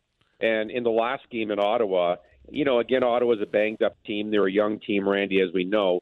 Uh, the Blues just controlled the offensive zone. Uh, I, I saw some comments from their head coach, D J Smith, after the game that the Blues were just a dominant cycle team in, in, in that game, and they were. And Ottawa didn't protect the front of the net either. So um, it was led by the Robert Thomas line with the Russians, and every time they were on the ice, it seemed like they had great chances. So, yeah, they played the right way. It's great to see, and now you have to continue it again tonight in Montreal against the Montreal club that obviously is really struggling, Randy. That's an understatement. They only have eight wins on the year. Um, their special teams are bad. Their goals for and goals against. But they're they're going to be a hungry team because they're still trying to get a win for their new coach, Marty Saint Louis. Um, he came in last week, and so far they, they played better, but they haven't got a win. So they'll be hungry to get a win tonight. Speaking of Montreal, John, how surprised are you at the state of the team right now, considering we saw them in the Stanley Cup final last season? Well, it's shocking, quite honestly. Uh, they are, you know, on an historic run of of poor play, you know, and they obviously have just a great history with twenty-four Stanley Cups. So, you know, but I think the biggest thing, Michelle, is that they lost their, their key players. Um, Carey Price has not played a game this year. Jake Allen, of course, the former Blue, has been hurt. He is not in the lineup right now. Um, Shea Weber, their best defenseman, has been gone all year. He's most likely going to retire. And, you know, I was told that Corey Perry, who's now in Tampa Bay, a guy that won a cup in Anaheim, I was told by certain people that he really was the almost unofficial captain of that team last year and was a huge leader. So, and they also lost Philip Deneau, their number two center, who uh, is now in Los Angeles. So you, you lose that many key players, and, you know, you have injuries on top of that. Um, but it's still surprising to go from Stanley Cup finalist to last in the league by a mile. And it seemed for years, John, that Marc Bergevin was on the hot seat. They fired their G M. They fired their coach now. And like you say, this is fifty games after being in the Stanley Cup finals. But it, it seemed to me like for a couple of years leading up to the struggles of this year, they were almost looking for reasons to get rid of Marc Bergevin. Yeah, he had been there a long time, Randy, and quite honestly, I, I just sort of speculate in my mind that had they lost in the first round last year, and they were behind in that series to Toronto, three games to one, and they came back and won in seven, had they lost that series, I suspect that Bergevin probably would have been fired at that point. But obviously, they didn't lose, and they, they go to the final and lose in five games. So, you know, he comes back this year, but it, it just didn't work, and as I said, they lost too many of their key pieces, but uh, that that's a precipitous drop to go from uh, finalist to, to where they are now with eight wins. Well, John, now that the team is mostly healthy, Craig Berube's been mixing and matching with the line construction. Is there a particular line combo that you've seen Chief put out there that you really like? Well, as I said a bit earlier, the Thomas, Tarasenko, and Buchnevich line has been has been really good in the last couple of games, and and Tarasenko in particular is playing his best hockey of the year. And, you know, you like that line because Robert Thomas is such an elite passer and Tarasenko is such a great goal scorer. And Buchnevich is sort of a, of a mix between. He, you know, he's a smart player, as we know. He can pass the puck, but he also has a very good shot. I'd like to see him shoot the puck more. I think the coaches would as well. So you, you throw those two guys together, and, and both Buchnevich and Tarasenko are big guys, and, and they can control the corners and Um, get the cycle going and things like that. So, you know, Robert Thomas um, is, is back to playing where he was. He was battling some injuries this year and COVID and things like that. Um, but right now he's playing his best hockey. So I think as far as what line is is the one to watch tonight, I would say that's the line because they've been great the last two games. John, Ville Husso appears to be the guy for the Blues right now, and he's going to have his struggles as well. But I'm interested to see how, over the course of the next ten, twelve games, how, how they split the time for these two goalies. What would your ideal situation be? Well, that's a tough question for me, Randy, because the Blues don't have a lot of back-to-back games here in the next couple of weeks. So there, there's not um, an urgency to play both goaltenders, if you will. So I don't know what they're going to do tonight. Um, it's a tough situation, you know, because obviously you want to get Jordan Binnington playing well again, and he hasn't played well in his last three starts, as we know. Um, but I think short term, at least for now, and, and Randy, as we know, everything in sports is temporary, right? Mm-hmm. Individually and team-wise. Nothing is locked in stone. So, you know, right now you'd have to say they're going to give Husso the ball and see how, how far he can run with it. But, uh, you know, Binnington will find his game. He's He's too much of a competitor and too good a goaltender not to find his game. Uh, but as I said, they don't have a lot of back-to-backs here in the next couple of weeks. Now, they do in Mar- March and April. They have a ton of games and a lot of back-to-backs. So I- I'm not really sure exactly what they're thinking as far as the goaltending rotation, but I would suspect that Ville will get the majority of the starts here, at least in the next couple of weeks. And John Kelly, one more thing before we let you go. And everybody loves transactions. We we love transactions more than action. But it's going to be hard for this Blues club to make a move with the salary cap constraints that they're dealing with right now. If the Blues were, were to go into the playoffs with their current group of players, how would you feel?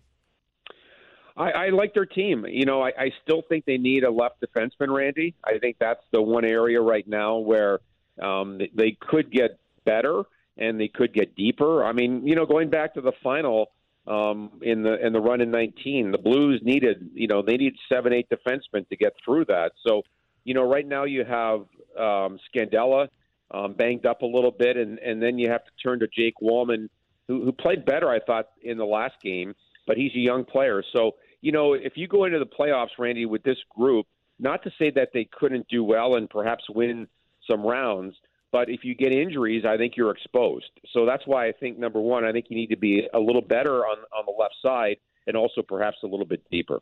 So maybe keep an eye on Ben Sherrod of Montreal tonight? I would like to get Ben Sherrod. I really would. um, although he, he's not playing, he's hurt. But, okay, I didn't um, realize that.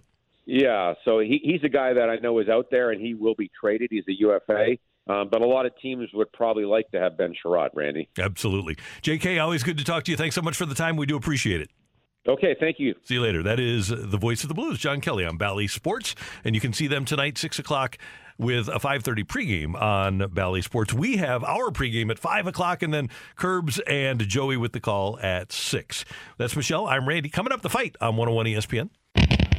We're right back to the Carriker and Smallman podcast, presented by Dobbs Tire and Auto Centers on one oh one E S P N. Back to Carriker and Smallman, coming to you live from the Car Shield Studio. This is one oh one E S P N. Welcome to The Fight on Carriker and Smallman. In the red corner, Average Joe Listener. And in the blue corner, undisputed king of morning drive, please welcome Randy Carriker.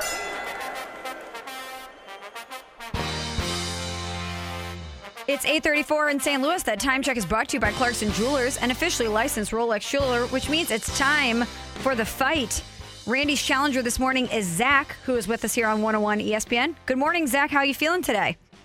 I'm all right, Michelle. How are you doing? I'm doing good, thanks, other than this weather, which is the pits. Yeah, I mean, yesterday was beautiful, and now it's all coming downhill. Welcome to Saint Louis, right? All right, Zach, are you ready to take on Randy? Yeah, we'll see how it goes. All right, well, good luck to you, Zach. Question number one. Which team did the Blues play in their first two Stanley Cup final appearances? Was it the Toronto Maple Leafs, the Boston Bruins, or the Montreal Canadiens? Oh, gosh. I may, Oh, the Bruins are seventy. Oh, man. We'll go Montreal. Who is the Blues' career leader in penalty minutes? Was it Brian Sutter, Bob Gassoff, or Kelly Chase? Uh, gosh, Bob Gassoff. Question number three, Zach. Who did Saint Louis University play in their last N C double A tournament appearance? Was it Virginia Tech, Louisville, or North Carolina State?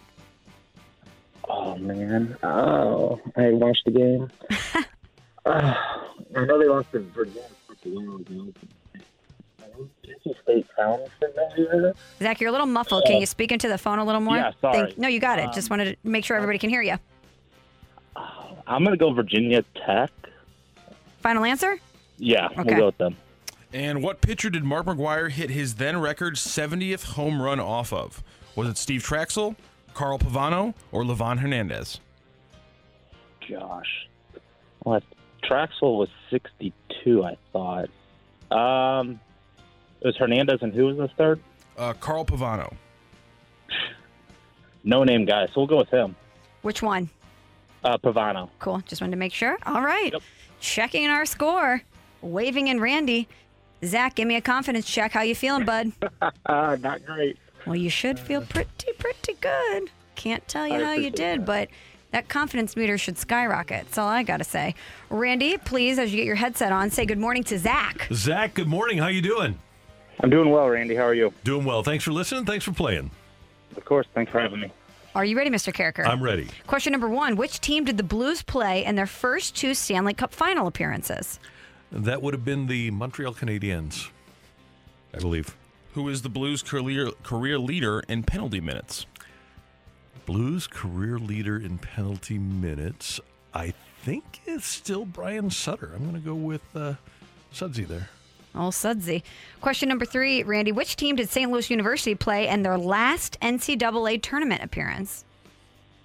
Okay, this would have been like two years ago. And... Um, I'm going to do the lifeline just because I don't remember right off the top of my head. Was it Virginia Tech, Louisville, or North Carolina State? Okay. Uh, they, I believe, played all of these. I think, though, in that first round, I don't think it was Patino and Louisville at the time, or post-Patino and Louisville. Um, I'm going to go N C State. And what pitcher did Mark McGwire hit his then-record seventieth home run off of? Carl Pavano, the American Idol. All right. Zach versus Randy. One person got all four correct. Who was it? Matt, ring the bell. The winner and new champion of the fight, Average Joe Listener. Hot dog. Hot dog indeed, Zach. Congratulations. You got all four correct today. I told you that confidence meter should skyrocket. Randy, you got two. Good job, hmm. two. But yeah, that's not very good. Zach is the champ today. All right, let's run through our answers. Who did the? Which team did the Blues play in their first two Stanley Cup final appearances? It was, in fact, the Montreal Canadiens. Bob Gasoff is the Blues career leader, career leader in penalty minutes. Slew played Virginia Tech in their last N C double A tournament appearance, and it was Carl Pavano. He was the pitcher that Mark McGwire hit his then-record seventieth home run off of. Zach, congratulations on your victory. You'll be back tomorrow to challenge your title, so we'll talk to you then. Perfect. Thank you. Y'all have a great day. You got it. Thank you very much. Great job. How you so, feeling, Randy? I'm fine. Good. Good. So I, can, I think I can handle this. It's. I, I usually... do pretty well. I think I th- so. I think my winning percentage is okay. Yes, it is. It's pretty good. Pretty good indeed. Uh, that's Michelle. I'm Randy, and this is one oh one E S P N. Coming up, Ken Rosenthal has some of the top priorities for Major League Baseball Players Association and what they want to accomplish during this lockout. We'll talk a little bit about that and more on whether or not Cardinal Nation is dead on one oh one E S P N. We're right back to the Carriker and Smallman podcast, presented by Dobbs Tire and Auto Centers on one oh one E S P N. Good to have you with us on one oh one E S P N. We're going to talk a little bit of baseball in just a moment, but before that... Justice for Randy. Hashtag? Hashtag Justice for Randy. Let's get oh, that trending. Hold on. Let me grab... this sheet of paper that I just recycled. I saw I took your just win, that's, baby. That's the correctly edited one now, okay. too. Okay, so we're getting such a great response for this on the text line that we need to bring it up. Question number two on the fight today was, who is the Blues career leader in penalty minutes? Randy said Brian Sutter. The correct answer on the sheet said Bob Gasoff. Randy, in fact, was correct, which would have made the fight a three three tie. So... we gave Zach the victory because he's no longer with us, but in fact, it should have been a tie going to the tiebreaker round. Justice for Randy. Hashtag justice for Randy. So we'll go uh, tie goes to the listener on this one. We'll okay. go old rules. That's fair. And Zach will be back tomorrow. It, with a a Randy looking for some vengeance. Yeah, absolutely. Michelle, there's a great piece at The Athletic by Ken Rosenthal, and everything he does is great, but one of the questions that he asks is, what are the priorities for the Major League Baseball Players Association? And one of the complaints that I've had with the Players Association is that they're completely, one hundred percent against the idea of a floor.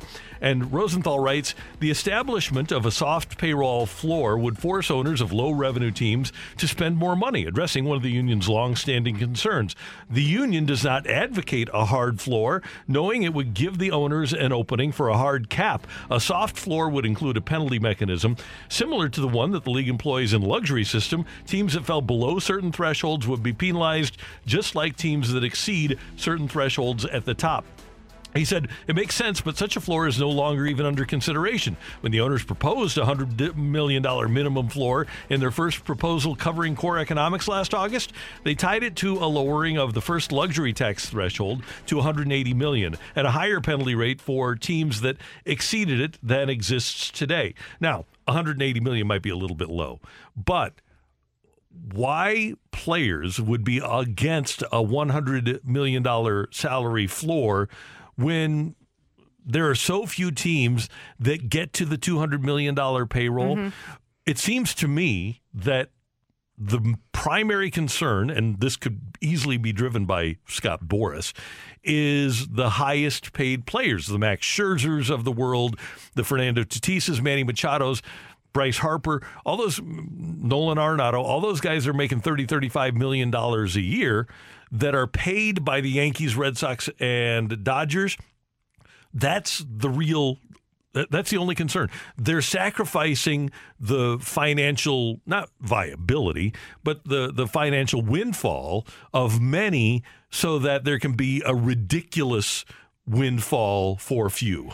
Isn't that a bigger issue, though, that Scott Boras could potentially have this much power in these negotiations, that one person, because of his clientele, could be puppeteering the way that this is yeah. going down?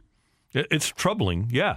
That that shouldn't even be a consideration. But they, they shouldn't even give him a voice. Another part of this, though, is that the four guys that are on the executive council for the players are Marcus Semien, who just signed a ridiculous new contract mm-hmm. with the Rangers, Uh, near two hundred million dollars. Max Scherzer's on that negotiating l- group. Francisco Lindor is on that negotiating group. He just signed for more than three hundred million dollars. And Andrew Miller, who has made tons of money in his career. The middle-class player isn't represented by the Players Association for whatever reason. So you, you can understand why Scherzer and Lindor and Semien would say, um, we don't want anything to do with our end of the spectrum, the higher end being affected, and we really don't care about the players that are making the minimum. sixty percent of the players in Major League Baseball make the minimum, and Peter Gammons had the report that thirty-three players make fifty-one percent of what players make. Which is ridiculous. And I understand if you're the players that you want some of the biggest names in your sports, the, the guys who carry a lot of weight in discussions, to be the ones representing you in these mm-hmm. talks. But they're not going to have the same level of passion and adv- advocacy for the people who actually need it because they're not affected by a lot of these issues. So it is a tricky catch twenty-two with them because while you do want that that weight behind the star power of some of these guys, mm-hmm. they're saying they're going to represent you and the collective players, but their issues are not the same. Exactly. And you have eight hundred players, and you have essentially fifty maybe tops that are affected by what's being discussed in this room. Sure, and that's a problem. And I think that that's one of the reasons why the owners are probably in more of a power position. Yeah, and if we can break this down, you look at it from a team standpoint. We're talking about players that are affected. Last year, there were three teams that were affected, would have been affected by a two hundred million dollars uh, uh, structure where there would have been uh, a penalty, the, the luxury tax. Only one team, the Dodgers, was affected by the luxury tax of two hundred twelve million dollars. The Yankees paid two hundred five million dollars. The Mets paid two hundred one million dollars last year. In twenty twenty, that was the pandemic year, so that was different. But pre-pandemic, you had, again, three teams that were over two hundred million dollars. Actually, only two that would have been before they were prorated, the Yankees and the Dodgers. So essentially, on a year-to-year basis, you have two, maybe three franchises that would be affected by a two hundred million dollars payroll threshold. The year before that, Red Sox, Yankees, Cubs, and Dodgers. Cubs aren't going to... They aren't going to be in those waters, swim in those waters anymore. Go back to two thousand eighteen. Teams that would have been affected by a two hundred million dollars uh, luxury tax would have been, let me go back to it, uh, again, Red Sox, Yankees, Dodgers. So you don't have many teams that would even be affected by a two hundred million dollars luxury tax. And I think it's really disingenuous on the part of the union to say, nope, we're completely against the floor. Because they want to make every dollar that they can possibly make. For the highest priced players.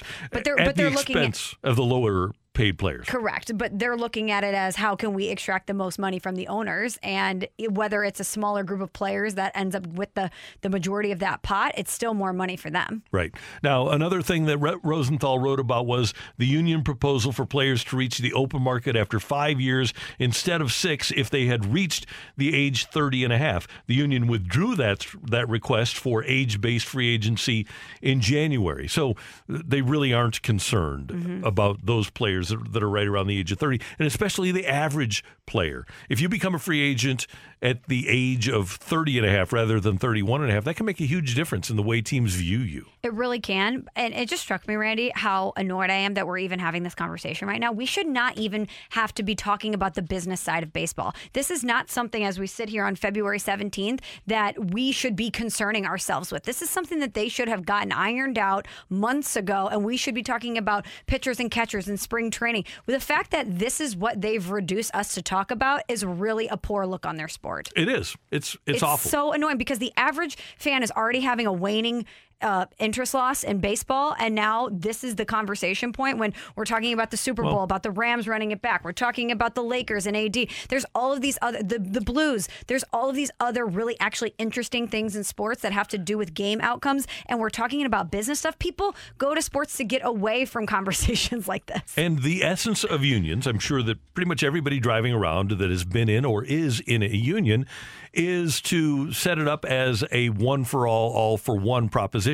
Do I expect sports to do that? No. Right. But if you work for the United Auto Workers, if you have eighteen years on the job, the guy next to you with eighteen years on the job, making the same amount. If you have four years on the job, you have the exact same benefits, the exact same pay that a guy with four years has. This isn't an all for one proposition. This is an all for the top fifty guys proposition, which is not going to be beneficial. But I also, and that's what we're fighting over. That's why we're not playing. And, and you know what? There's no quicker way to drive away your consumer than fighting over money. No doubt. Which Especially is exactly what they're doing. When it's billionaires versus millionaires. The average baseball fan cannot identify with the no. arguments that are happening right now. They're looking at it exactly the way you just said it, millionaires versus billionaires, and that's going to leave a yeah. very poor taste in a lot of people's mouths. And by the way, ownership isn't absolved of blame here by any stretch of the imag- imagination. They're the ones that have locked the players out. They're the ones that appear to be scratching for every penny in a twelve to fifteen billion dollars industry.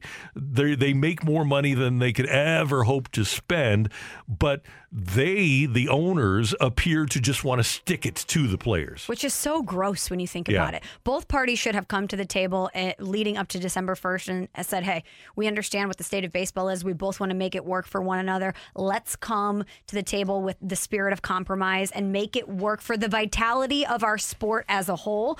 I'll give a little bit, you give a little bit, but in the end, we're all going to well, be making money. It's all going to be beneficial. And instead, it's it's scratching and clawing, as you said. It's very vindictive. There's a lot of hatred. Uh, the undertones of this are just really sketchy. Well, and if, if and if I'm somebody, Randy, that is being asked to spend a minimum of one hundred dollars, maybe two hundred dollars to go to a ball game, this is not something I want to hear about. I was just going to make that point. You have billionaires battling with millionaires about the amount of money they're making from people that average about forty thousand dollars a year income, who do have to save up to take their family of four to a game. And I guarantee you that in these negotiations, the five that they've had in the two and a half months that they've had to negotiate, I guarantee you that the customer, the fan, has not been up, brought up one single time. Which is stupid when you're running a business, because your customer is what allows you to do what you do. And if your customer leaves, guess what leaves too? The money. Right. And the customers already, the number of customers is receding, and I can't imagine that it's going to get any better after a situation like this. It's just very, very tone deaf. Yep. That's Michelle. I'm Randy. Coming up, we've asked the question all morning, is Cardinal Nation dead? The inability to sell out N L C S games a couple of years ago, the inability to sell out a single game last year, the fact that at the end of a seventeen-game winning streak with a recession in the amount of COVID cases uh, and the fact that we did have full capacity, they drew thirty-five thousand for their seventeenth consecutive win, which clinched a playoff spot. Uh, are, is the passion of the Cardinal fan, are, are the B F I B not there anymore? That's next on one oh one E S P N. We're right back to the Carriker and Smallman podcast, presented by Dobbs Tire and Auto Centers on one oh one E S P N. Opinions matter. Time now for today's big thing with Carriker and Smallman on one oh one E S P N.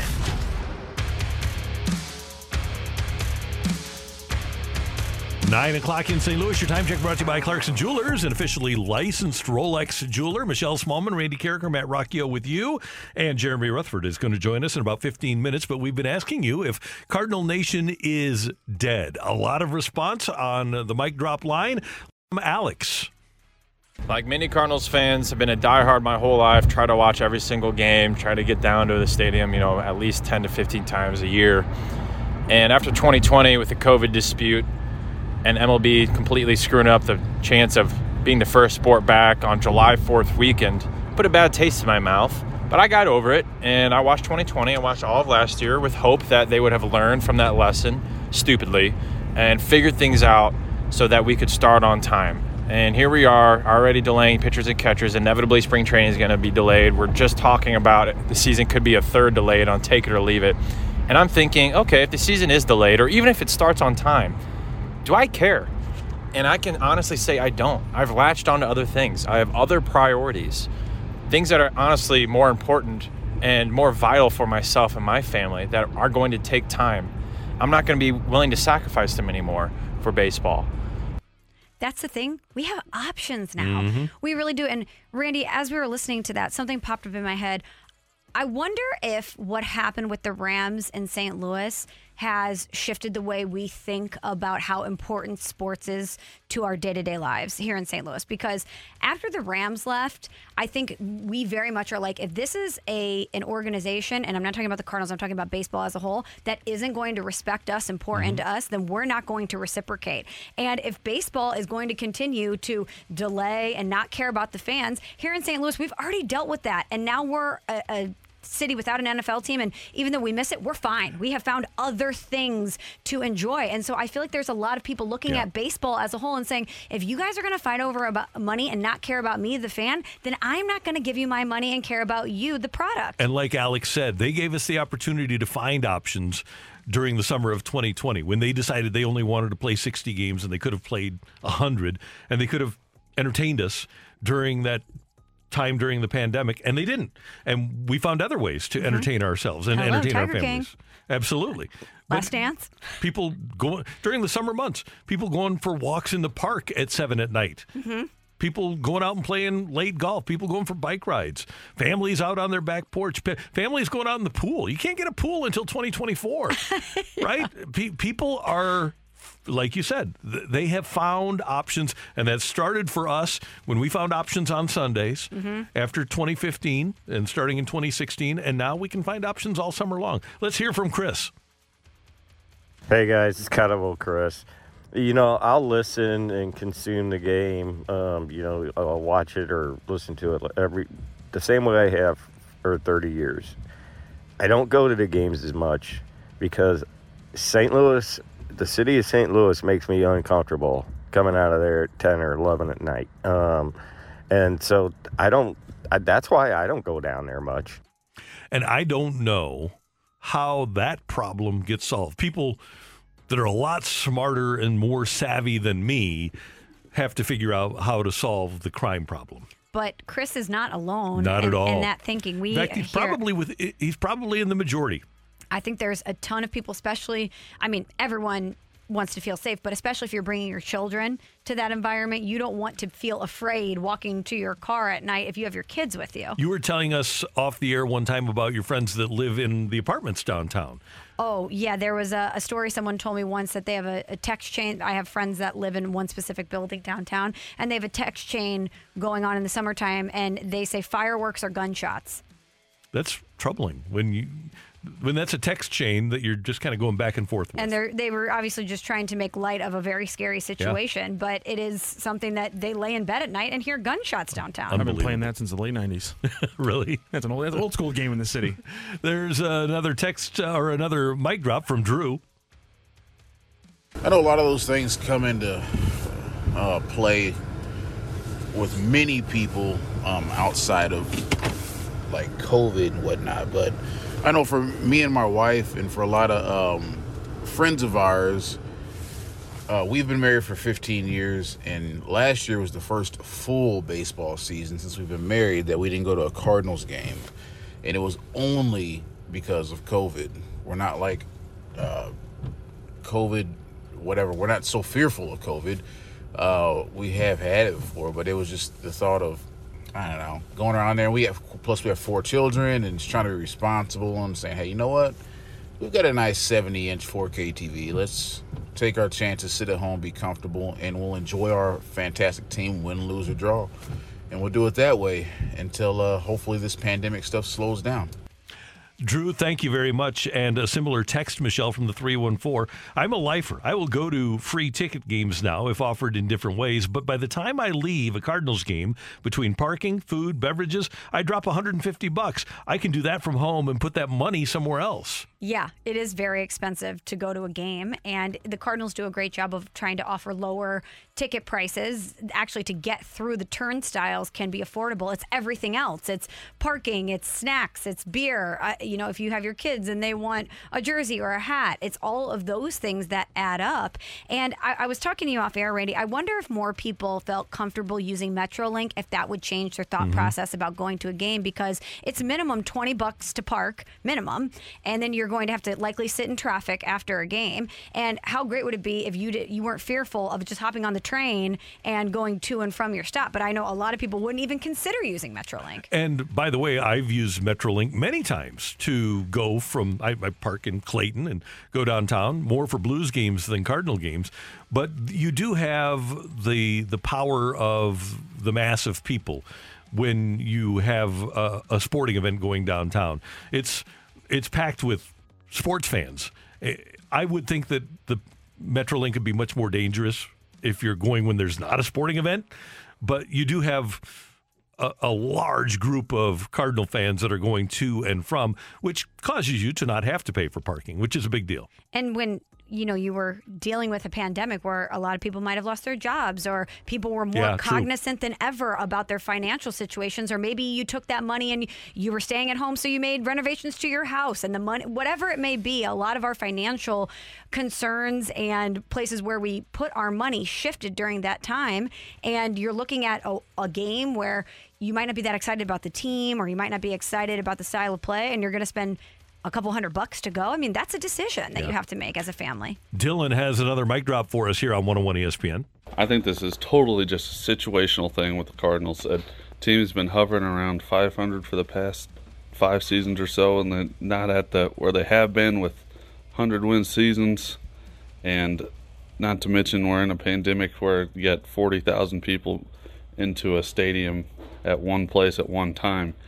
I think once the Cardinals go back to their full selves, which I think they are very close to doing, and the pandemic slows down, then we'll see Cardinal Nation back in full swing. I hope that's the case. I hope that the Cardinals can get people back. And if there is an organization that's capable of diagnosing problems and fixing problems, it's the Cardinals. They've done it before, but they aren't being helped at all by the industry, by baseball. And I understand what everyone is saying about the pandemic, and that is a contributing factor for a lot of people, but that doesn't explain to me twenty nineteen N L C S not having a sellout. That's mm-hmm. unheard of. I think a lot of these attendance issues and the way people feel about baseball and giving their money to baseball predated the pandemic. Yeah. That's a good point. It's uh, there are some issues. I don't I don't know if any of them are easily fixable, but think of all the things we've heard. We've we've heard cost, we've heard pandemic, we've heard security downtown. There's so many things, and obviously the work stoppage right now. Yeah. There are so many things that go into this. You got to take them point by point and find a way to fix them, and then convince the people that you're targeting that they are fixed. But if you're Bill DeWitt and you're listening to this, and shout out to Bill if you're listening, but but think about that. As you just said, we have to take this point by point. Security downtown, that's that's an insurmountable issue. People have been trying to fix that for a long time. The the style of play, that's not something that mm-hmm. if you're the Cardinals, you can fix. A boring product is not something that you can necessarily fix. A work stoppage, you're you're working on that. A pandemic, you can't necessarily do anything about that. You can entice people to come down. There's just all of these factors that if you're the Cardinals, you really have no control over. You can put mm-hmm. out a, a team that you think is going to contend. You can try to lower prices, but a lot of this stuff is outside of their control. Let me give you one more perspective here from the three one four. I can speak from my own perspective. The time consumption kids draw from parents is higher than it used to be, even during the summer. Between practices, games, going places, our free time, even on weekdays, is just about gone. I don't have the time or a lot of free income to be going to the stadium. That's mm-hmm. somebody who has kids. When I was younger, before I had kids, that was part of our recreation, going to a game. Mm-hmm. Now, you're dating and twenty-two, twenty-three, twenty-four years old, you already don't have interest in baseball. And there are other things out there. And it's not necessarily playing a video game, but if you don't have interest as a fifteen or a sixteen-year-old in baseball, why are you going to have interest when you're twenty-two, twenty-three in baseball? And maybe this is just the generational aspect of baseball losing people because the sport isn't compelling to young people anymore. And finding time to go, as as the text said, yep. if a parent is wanting to take their kids to a game, well, the way sports is now, it's all of these dedicated select teams and coaches mm-hmm. and practices, and you have all of these other activities that you're not only taking up the time for your child and your family, but your financial resources. It's much, much more difficult to carve out both of those things to get to a game. So perhaps my conclusion is this is an unsolvable problem, and baseball nationally clearly is a dying sport, but maybe Cardinal Nation is dead. I don't know if it's dead, but it might be withering on the vine. Mm-hmm. And I think if any fan base in baseball is going to come back with a full bloom, it will be the Saint Louis Cardinals. But I do think that the product has got to be exciting. There's no Mark McGwire and Sammy Sosa. There's no, no there's no drama that's going to bring people back. It's going to have to be a team that that has a lot of flair and flavor, and that you truly feel like is going to contend. I wonder, and here's the way I look at Cardinal Nation, people that are really passionate about the sport. Are the Cardinals going to draw three point four million people that are big-time baseball fans anymore? Or if they do draw three million people, are a huge percentage of them showing up just because it's a social event? Probably just because it's a social event. And it, that's if they can get to three million. With all the concerns that we've laid out here and that people that are listening have laid out, are you going to be able to get to three million anymore? I don't know, but when we spoke to Greg Amsinger about this earlier in the show, he was saying, look at the pandemic, every team mm-hmm. was affected. Well, guess what? I watched a lot of N F L football this season, and I saw packed stadiums. People were not concerned about a pandemic when it came to the N F L, but that was a product that they wanted to pay money to go see. We're an S E C state. We don't care about that stuff. Are we? Yeah, we're in the S E C. We are in it, but are we an S E C state? Yeah, how many people live and die by S E C football in the state of Missouri? I'm just saying we're in the S E C. Yes, correct. We are. We don't live and die by F- them. But physically, we're here. Mentally and emotionally, I don't know. Yeah. Well, like, off the off the field, we act like it. Can't disagree with that. That's Michelle. I'm Randy. Coming up, our Blues insider from The Athletic, Jeremy Rutherford, joins us on one oh one E S P N. We're right back to the Carriker and Smallman podcast, presented by Dobbs Tire and Auto Centers on one oh one E S P N. It's time for the Rutherford Report on one oh one E S P N. Anything you folks want to know about the fascinating world of pro hockey? Here we go.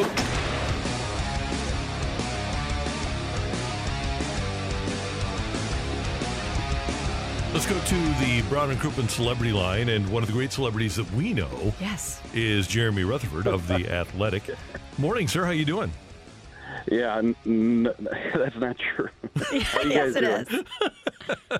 Hey, it's great to have you with us. The Blues in Montreal tonight. And let's start with the Canadiens, because they, at the beginning of the season, were run by a former Blue, Marc Bergevin. His assistant was a former Blue, Scott Mellenby, and a team that went to the Stanley Cup Finals last year has completely blown up their organization during the course of this season.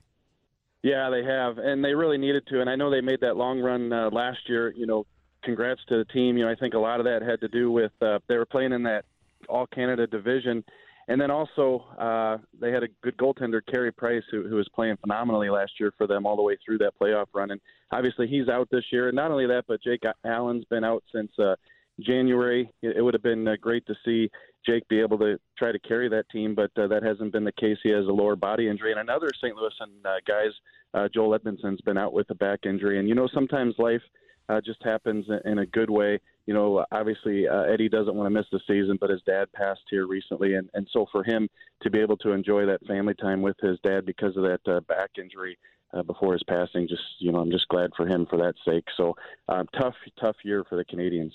Jerry, you have a great new piece up at The Athletic about Craig Berube and how he's finding productive line combinations, and it really helps when you have a healthy team and the depth that the Blues have, but it just feels like Chief can always find the right combination in order to find production for this team.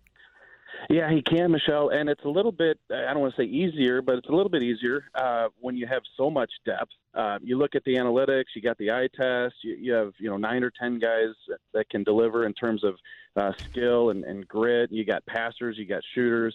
So, you know, he can kind of throw them in a hat a little bit and, and pull them out and see which line combinations he's going to go with. But listen, uh, seventeen, eighteen years covering the Blues, I, I never recall a situation where I've written so many stories about, well, this line's really working well. Well, this line's really working well. It, it, you know, that might happen once or twice a year where you put a line together and, and it just gels. But uh, especially with that line the other night, that was a treat to watch.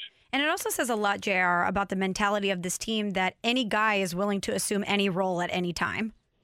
Yeah, it, it is. And, and that's the key to all of it. It really is. You know, Vladimir Tarasenko playing third-line minutes earlier in the season. Now you have David Perron doing that. Brandon Saad comes in, you know, on a long-term contract as a free agent, and he seems like it doesn't care where he plays. He can be up and down the lineup. Uh, you've seen a situation where Robert Thomas is getting more crucial minutes, uh, you know, high-profile minutes than Ryan O'Reilly, but you know, you're never going to hear anything out of Ryan O'Reilly. So that's the key to a team. We saw it in two thousand nineteen with Alexander Steen. Um, so it's just a culture that they've created, and these guys are carrying it on. J R, speaking of Thomas, of course, he missed most of December, and Craig Berube was on the Fast Lane yesterday, and they asked him what he's seen from Thomas in the last month and a half. Well, everything. I think he's been a very good, well-rounded player for us. I haven't seen too many nights where he's not engaged in all assets of the all areas of the game. You know, last night was an example. I think he had nine shot attempts, hit the post twice. You know, he could have had, easily had a hat trick. I thought he, his shooting is starting to come now. I think he's understanding the importance of shooting the puck, not only just making plays. So when you, you when you're a threat to shoot and score and make plays, you know, that's going to open up a lot more for you, in my opinion. Um, and just like, a, you know, a lot like Vladdy, he, he's he's checking. Um, his play without the puck has been really good. His puck pressure when he doesn't have the puck is really good. So that's key.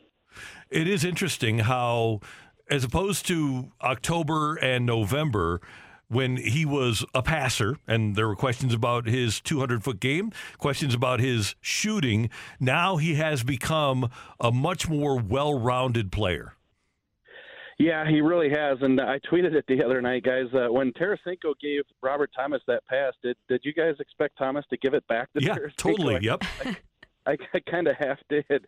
Um You know, we don't need to repeat the history about him needing to, uh, to to shoot more in terms of, you know, we've asked him the question, why don't you shoot more? And, and he says, oh, you know, my shot's better. I worked on it, so I'm going to do it this year. And then he doesn't go out and do it. But he has to. He has to, especially with his uh, elite passing level. Teams are going to know that, that he's going to be passing it nine times out of ten, so he's got to shoot it. Obviously, that was a goal that Uh, the other night, you know, he had to shoot that puck, but we have to see that more often. And to be honest with Robert Thomas, you know, one game, two games, I don't think that's going to convince me that, that he gets it and that he's going to start bringing that element to his game. I think you need to see it for long stretches. So let's see if he continues to go down that road. But the coach, as you mentioned there, Craig Berube, is emphasizing it to him. So, you know, we'll see if, if that can take. But an elite passer, he's got to bring that other side to his game. And he compared Thomas to Adam Oates, and Berube played with Adam Oates in Washington. Remember here, Adam Oates was strictly a disher, and it worked because he had Brett Hull. But once he got elsewhere, when people knew he wasn't going to shoot, Oates became really easy to defend if he didn't have a Hull-type finisher on the wing. And that's what Thomas needs to do, and he appears to be doing, is setting it up so that they have to defend him shooting the puck.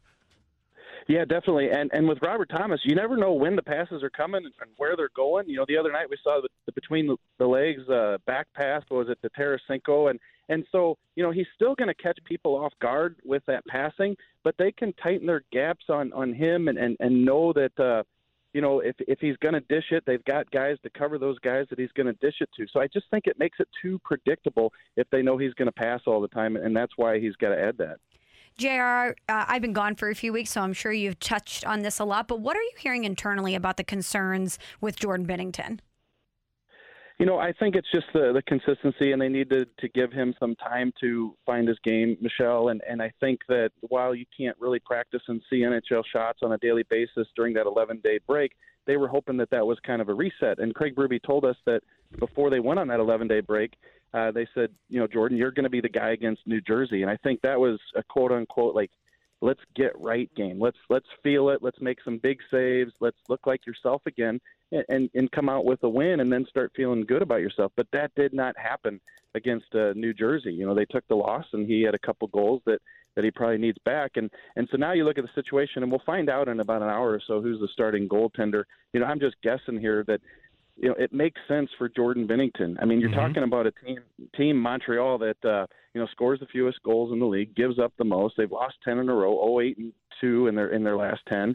And it's a situation where this should be a get-right game. Like, if you put Jordan Binnington in tonight and he can't help you get the win, I'm not saying stand on his head and do everything, but if he can't help you do it, then, you know, where is this going? You just don't know. So, you, you know, you're probably not going to play him against Toronto uh, Saturday. That's a Ville game. And then you got Philadelphia. That's a pretty long wait for Jordan Binnington if you're waiting to Philadelphia. So to me, today makes sense. And today, tonight, is, is when you have to see Uh, him start to take some of those steps. Finally, Jeremy Rutherford, I was thinking yesterday about how dominant the Colorado Avalanche are and wondering, can anybody beat them in the playoffs? And then I thought back a few years ago to that dominant Tampa Bay team that set records during the regular season, and they go out and get swept in the first round of the playoffs. So while we're sitting here in Saint Louis saying, man, I don't know how we beat Colorado in the playoffs. Number one, you got to get to a series where you would play Colorado. But the fact of the matter is, Colorado, every team is vulnerable in the playoffs. We've seen it so many times, and it's just a different animal, isn't it? So as great as they are, I'm not saying they're going to lose, but nobody is unbeatable.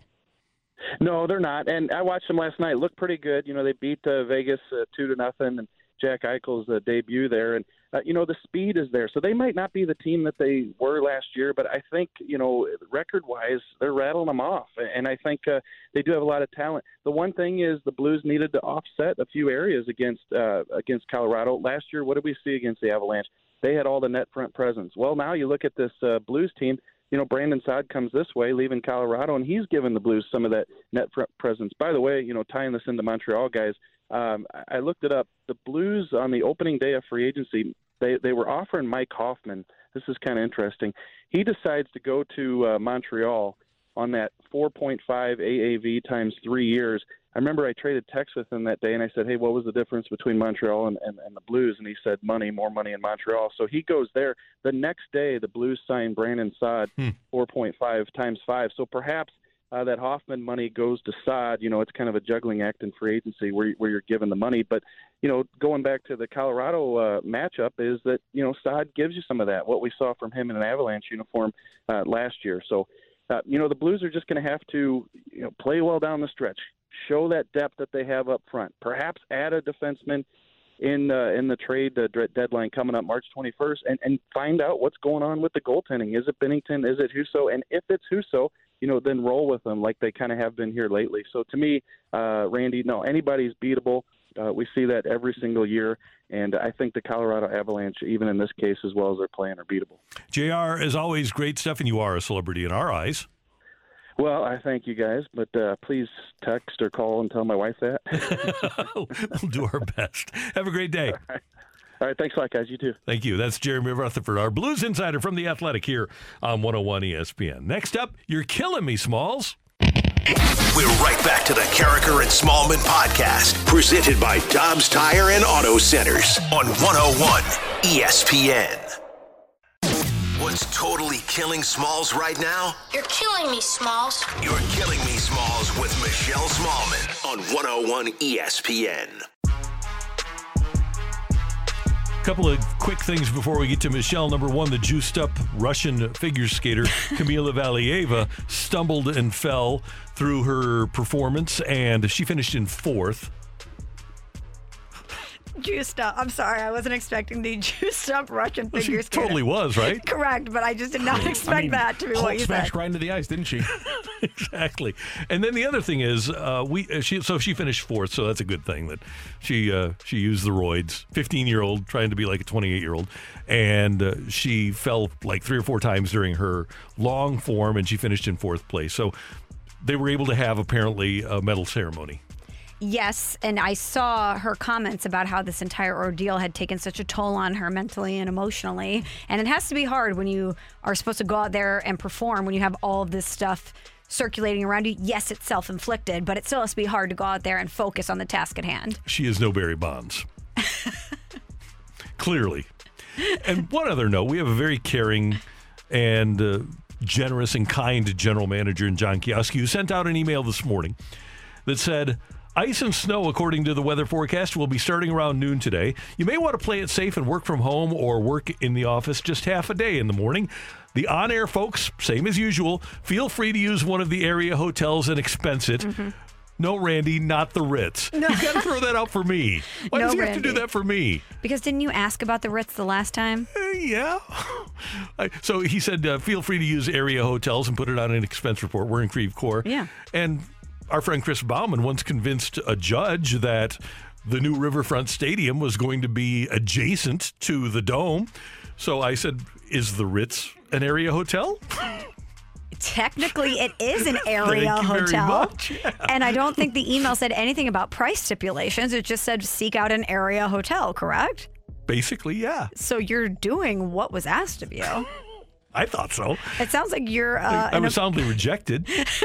But I respect you for trying. Thanks. And then I said, would a famished employee be allowed to go across the street to the Capitol, tr- to trudge to the Capitol Grill? Yeah, you'd have to walk there because conditions yeah, are bad. Can't bad take a vehicle. Yeah. yeah. No, that wasn't... You got to make it sound as Dickensian as possible with trudge.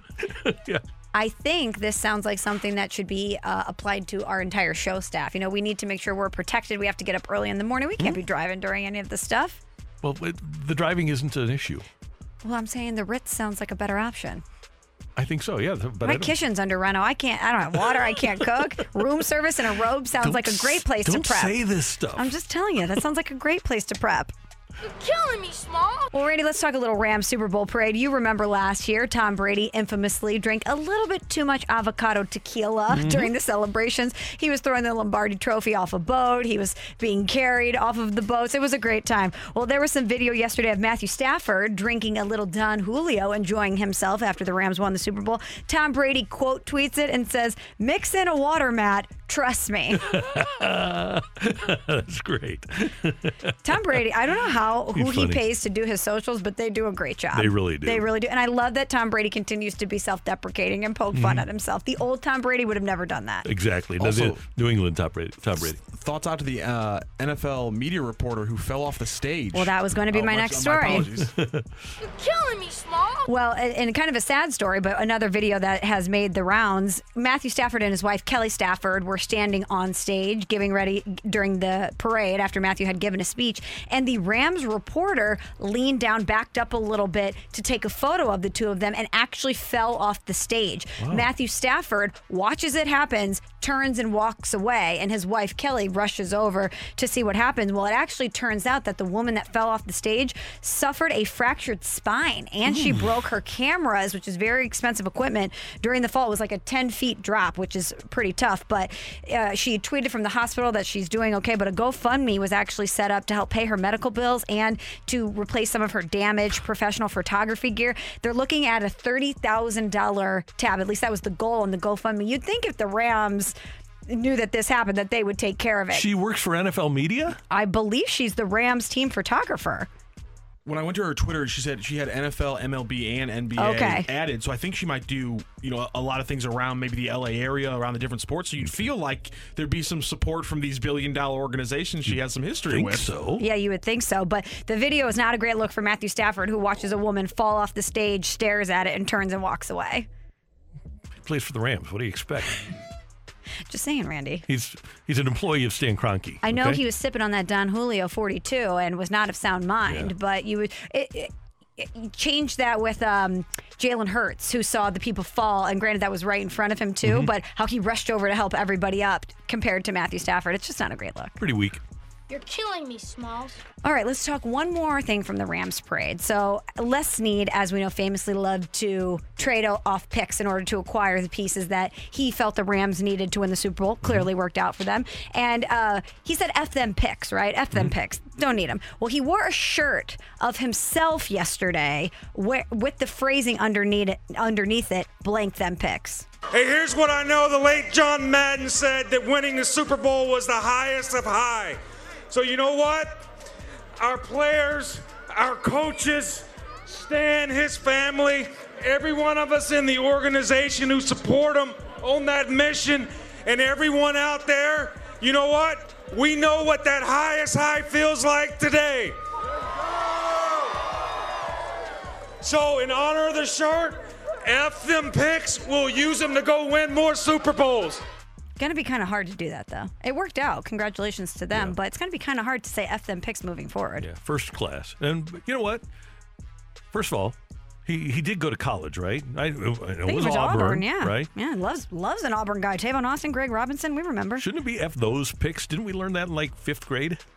Yeah. It's I, not F, it, it's F them picks kind of sounds uneducated, Mister Snead. Sir. Grammatically, you're incorrect. Yeah.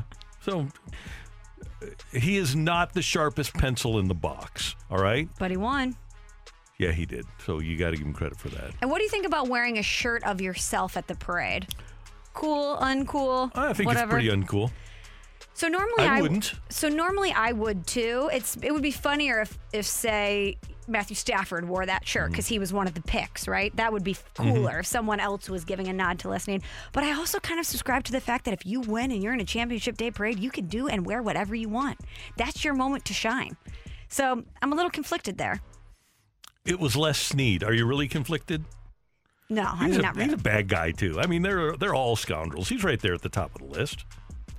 Oh, yeah, he knew what was going on. Yeah. But if we're talking hit list, he's not in my top five. On the Rams? Yeah. No. So he knew. Yeah, we, we just wanted to have this thing ready to take off in two thousand fifteen. Yeah, he makes it. He makes it on the on the back end. Mm. It's not my top three. Well, but. well, I guess I'm lumping in Goodell and Grubman. Like if, oh, I'm okay, thinking of yeah. all the people I'm oh, angry yeah. at. I mean, he's lower a, on the list. This is a guy that's saying, we don't know what's going to happen in December of two thousand fifteen when his wife has already moved to L A and put the kids in school out there. You think, yeah, we don't know what's going to happen. Come on. Also, sure. con- conveniently having one of the worst G M, you know, G M records there for a while and not getting fired, and, and then, then and then all of a sudden you get to flip the switch. Isn't that interesting how that happened? Weird. It is. Weird. You're killing me, Smalls. A little baseball news, Randy. A report coming out saying that the Washington Nationals had offered Juan Soto a very lucrative contract before the lockout.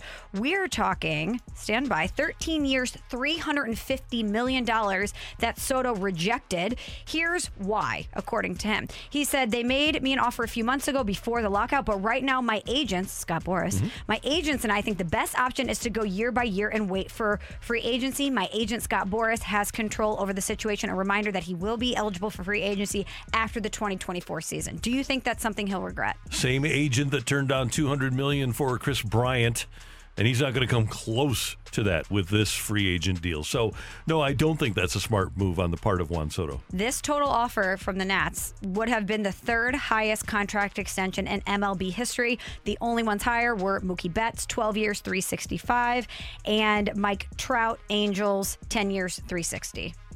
What were the terms again? It's thirteen thousand three hundred fifty. thirteen thousand three hundred fifty. So that's... I mean, that's puts him only about it puts him outside the top twenty of A A V. So I wonder if I mean that's that's twenty-six million per year. That's that's not that's not the you know that's not top ten A A V you know per year. So I wonder if that's that's got to be the sticking point. three hundred fifty. It is, and it's all guaranteed. Dollars. And it's all guaranteed. But yeah. I wonder if, if that if you know he's saying I can get you know a bigger one off this year and then keep on cashing in when you know the money's when the money's right. I would be more inclined to look at what happened, especially with Juan Soto and his medical history. I would be more inclined to look at what happened with uh, Chris Bryant. Yeah, I'm not turning. Killing me. I'm not turning down three hundred fifty million dollars, especially when uh, the future of the sport is uh, is up in the air right now with a lockout. I would have definitely signed that deal. Yeah. You're killing me, Smalls. And one more thing, Randy, some sad news. I know that you're heartbroken over this, but word coming out yesterday that Aaron Rodgers and Shailene Woodley have, in fact, called off their engagement. Love is dead. Devastating. Love is dead. It really is. It's what's the point, right? Why, why do we even bother getting into relationships and investing ourselves emotionally? If they can't make it, who can? Honestly. And a, according, according to In Touch Weekly, Shailene said that he put football first, and she just couldn't deal with that. And I know In Touch Weekly always has the best sources, so just going with that. I would say so. Now, yeah, that's her source. Uh, that's interesting, though, because last offseason he didn't seem to put football first. Put his research first. Yeah, his research. Maybe he just got tired of her. He put Hawaii first, really. Yeah. But you know yeah. what? Whatever he did in the offseason, it worked because he's the M V P, the M V P. And, and played at an unbelievable level. Yeah, so, he, he was good. So I, I think he was doing enough behind the scenes. But anyway, love is dead. Wrap Thanks, it up. Thanks, Michelle. You're welcome. Coming up next, we are going to tell you what's on tap with the Blues in action tonight at Montreal on one oh one E S P N. We're right back to the Carriker and Smallman podcast, presented by Dobbs Tire and Auto Centers on one oh one E S P N.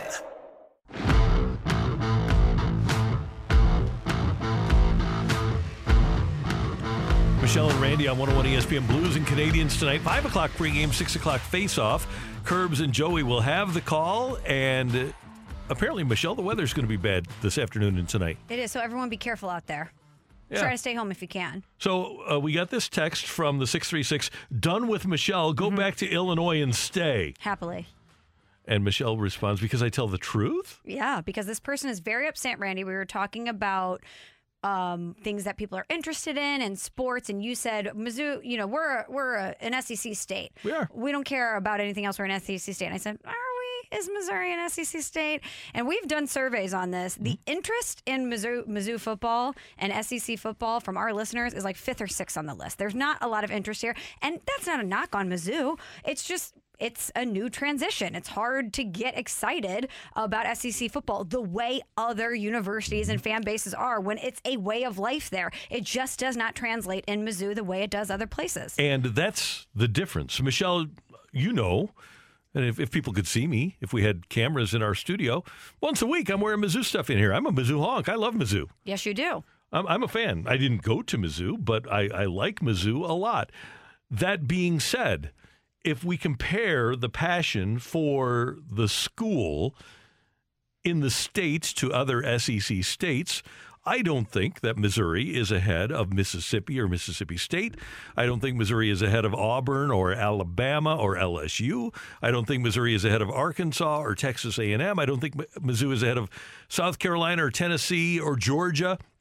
In terms of S E C football and our allegiance to and passion for the S E C football program, I would suggest that Missouri's passion for the state school, mm-hmm. for the S E C product that's on the field every weekend, eclipses in the conference only that of Vanderbilt. Probably. Yeah. Uh, and, you know, maybe it's higher during those Gary Pinkel years when mm-hmm. the team's really good. Obviously, that changes with a lot of fan bases when you have an exciting product on the field and, and superstar players and you're winning and potentially in the conversation for a national championship. But S E C fan bases are unlike anything else in sports. When I got the opportunity to travel and go to different colleges for E S P N, when I worked for Russell and Canal, we went mm-hmm. on our fall football tour. We went to great places. We went to Florida State. We went to um, Wisconsin. We went to great football fan bases. And when I tell you nothing compares to S E C, especially those blue blood, L S U, Alabama type S E C programs, it is the most diehard of the diehards. And mm-hmm. it's no fault of Mizzou is that they just don't compare to that. Matt Rocchio attended Mizzou. He has the emotional investment in the school and is, as a grad, different than Michelle, different than Randy. I yes. want you to weigh in here. Yeah, it's it's it's thirteen. I mean, it's there's it's it's Vanderbilt, and then I mean the fact that we cannot confidently say, and listen, you can make an argument here, but the fact that you cannot confidently, as a Mizzou football fan, say that this fan base is more passionate about their football team than Kentucky is about their football team. Obviously, basketball is a completely different conversation. Mm-hmm. The fact that you cannot confidently say that And, and be and know that it's true is a problem. They should be above a Kentucky. And so just that marker right there tells me that this fan base's level of interest and passion isn't the same way. The fact of the matter is Mizzou football from the get-go in twenty thirteen, because of the pageantry of the S E C, was always going to be a more natural fit in something like the Big Ten. But you get the money with the S E C, you roll on it, you try to build on it. I think they're doing a good job. Unfortunately, they were doing a much better job when they had two S E C East titles and some mm-hmm. and some championship, you know, appearances under their belt than, you know, six years of mediocrity. And again, all due respect, basketball, they're fourteenth. Mm-hmm. Big time. But you know what? I'm reading this book, Randy, about relearning and unthinking. And yesterday I read this passage about how people like to feel right more than they like to be right. And I think this person texting in, they love Mizzou. Mm-hmm. So they want to feel right, even though they know they're not right. And what people can't comprehend is just because you're passionate about something and you're really interested in it doesn't mean that everyone else is. And I think most Mizzou fans have the self-awareness to understand, hey, we're new on this block and we're not going to get to that level for a long time.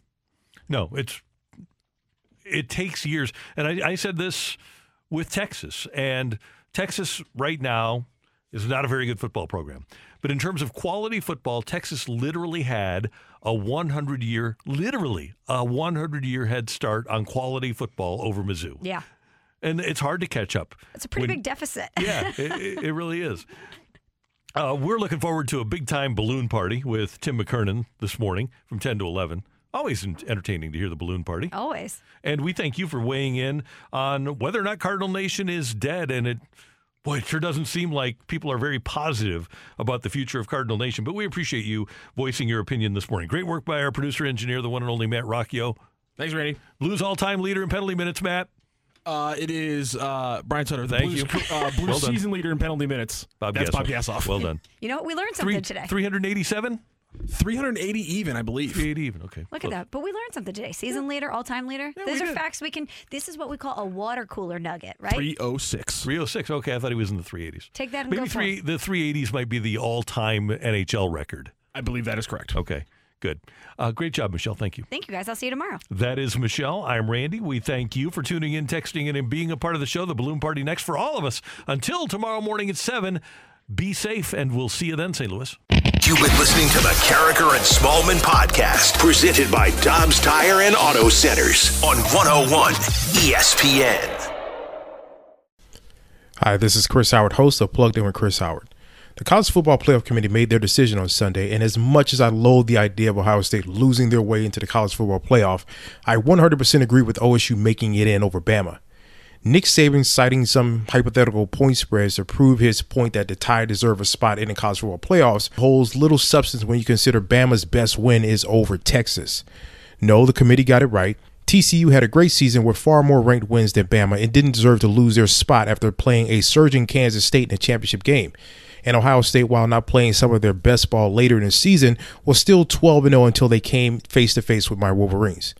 While the college football playoff system isn't nowhere near as good as it could be, it's better than what we had. And in a few years, it will be better for all of college football. Hi, this is Chris Howard, host of Plugged In with Chris Howard.